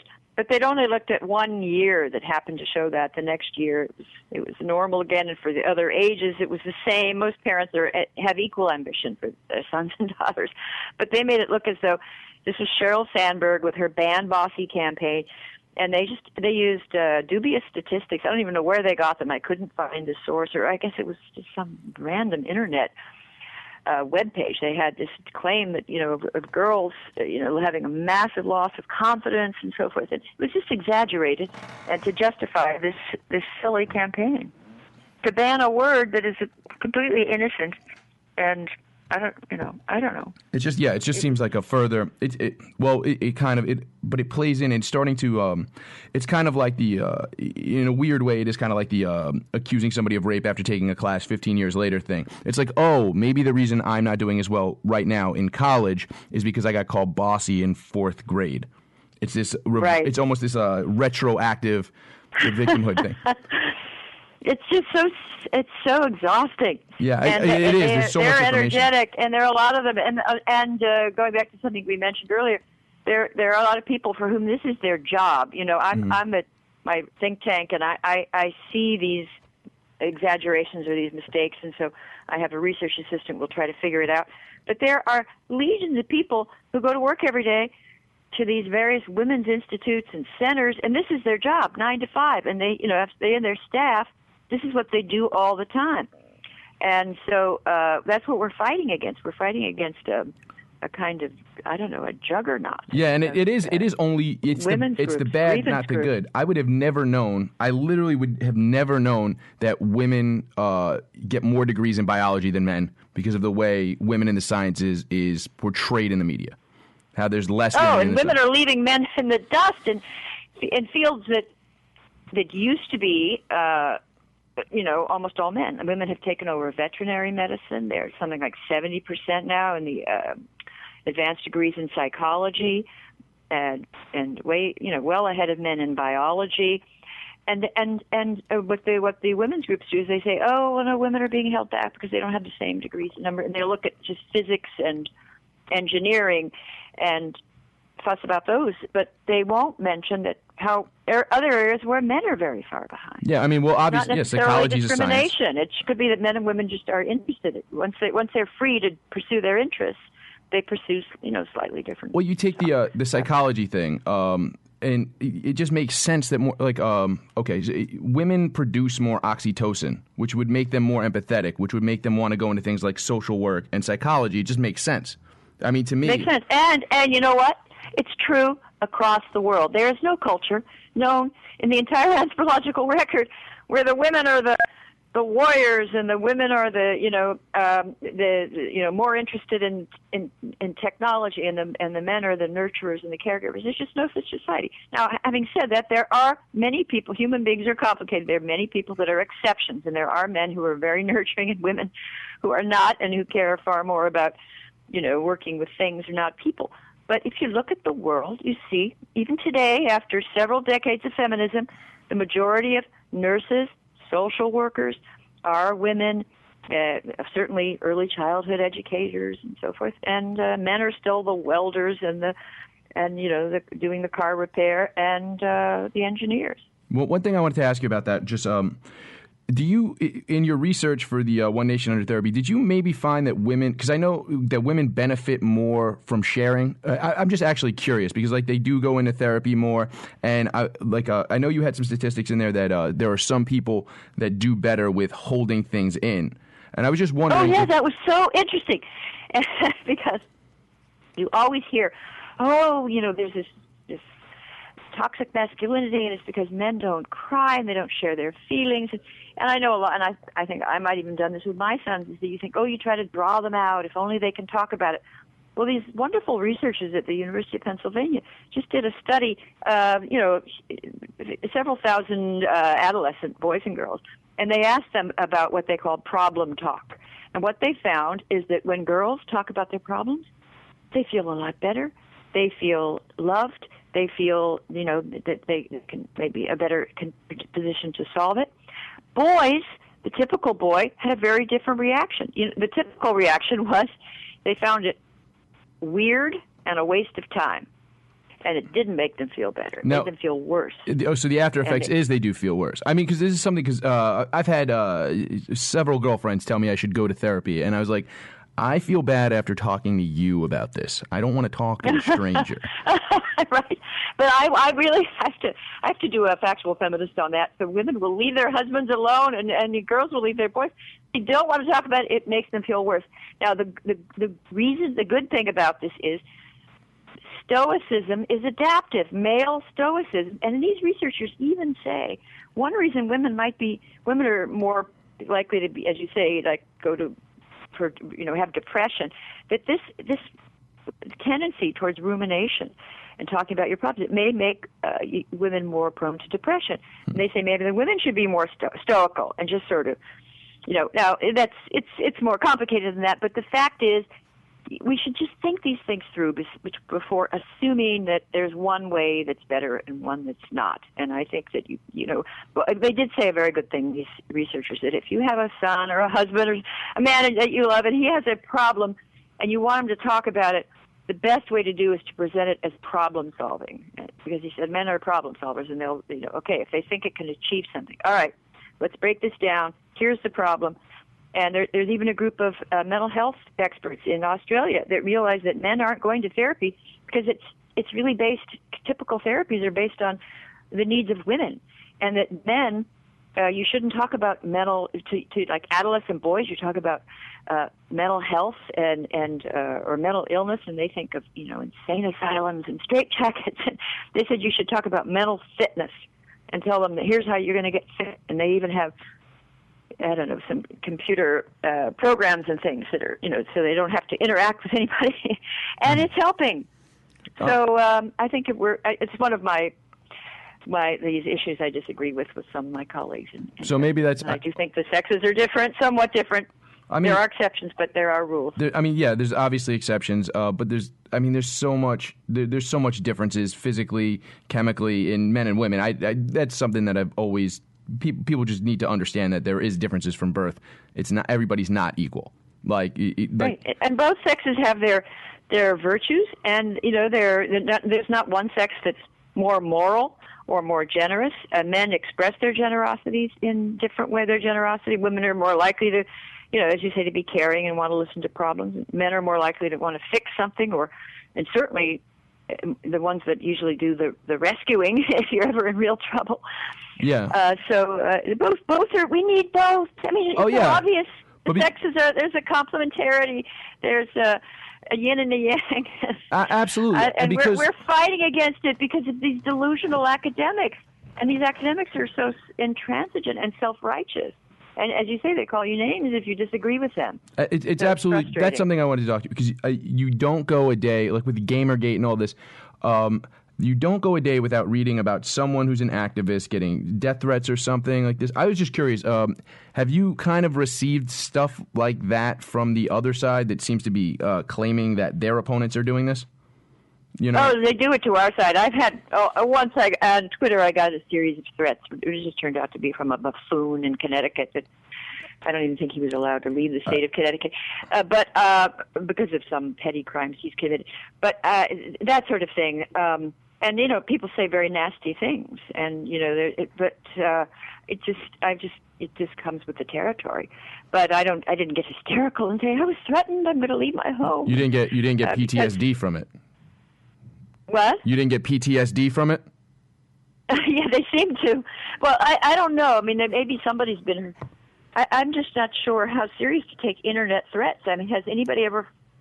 Have they had? I mean, look, if you're being threatened by your your ex-husband or you know someone stalking you, that's one thing. But on the internet, just from some some random fool, Yeah, I mean, if, Uh, if somebody's some threatening to kill you over a thought, you know, malevolent predator. But but are they going to? I mean, has anybody gone after anybody? I don't know. I haven't heard of any any consequences. I- But I could be wrong. Maybe maybe I'm sure there's something. but but there are many threats all the time, routine, and uh, men get them more than women.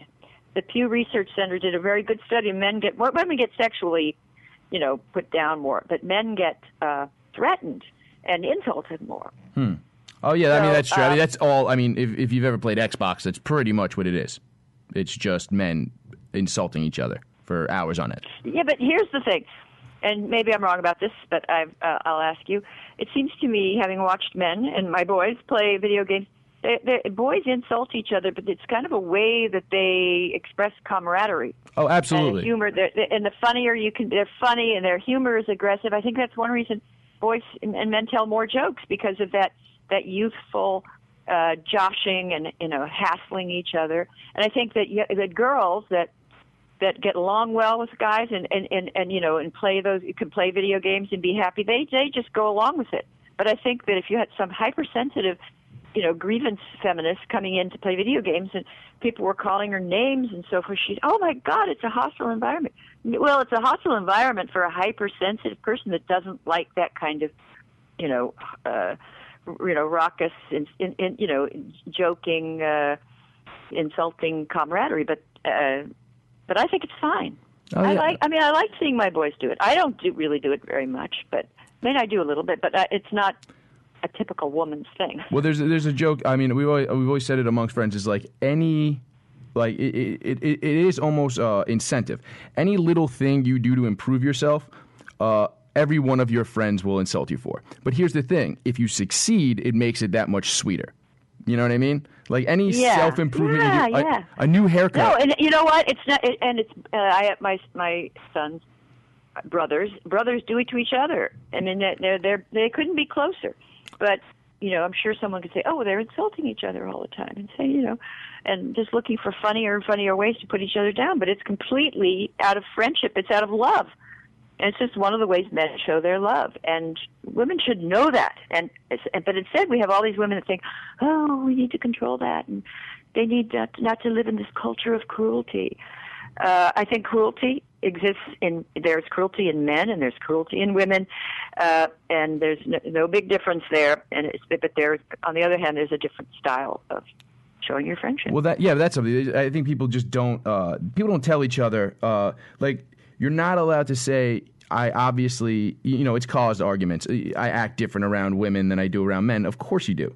Like it, it just it's a more aggressive environment when it's all men in a room than if there's men and women in a room or all women in a room.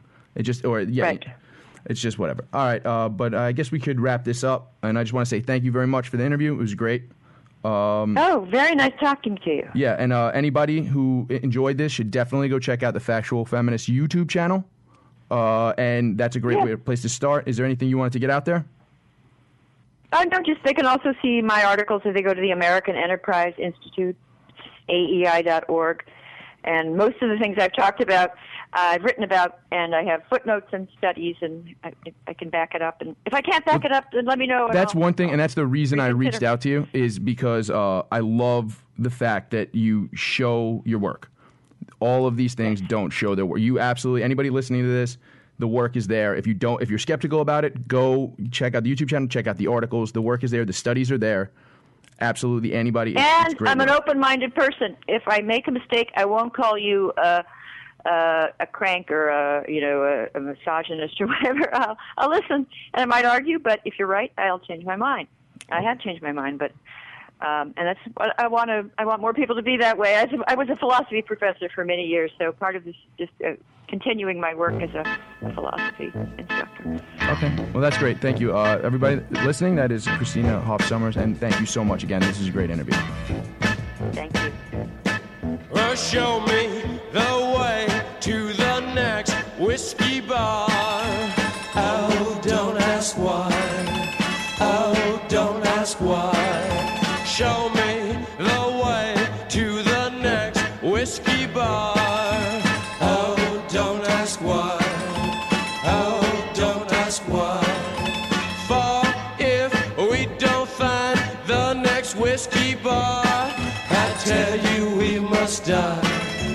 tell you we must die.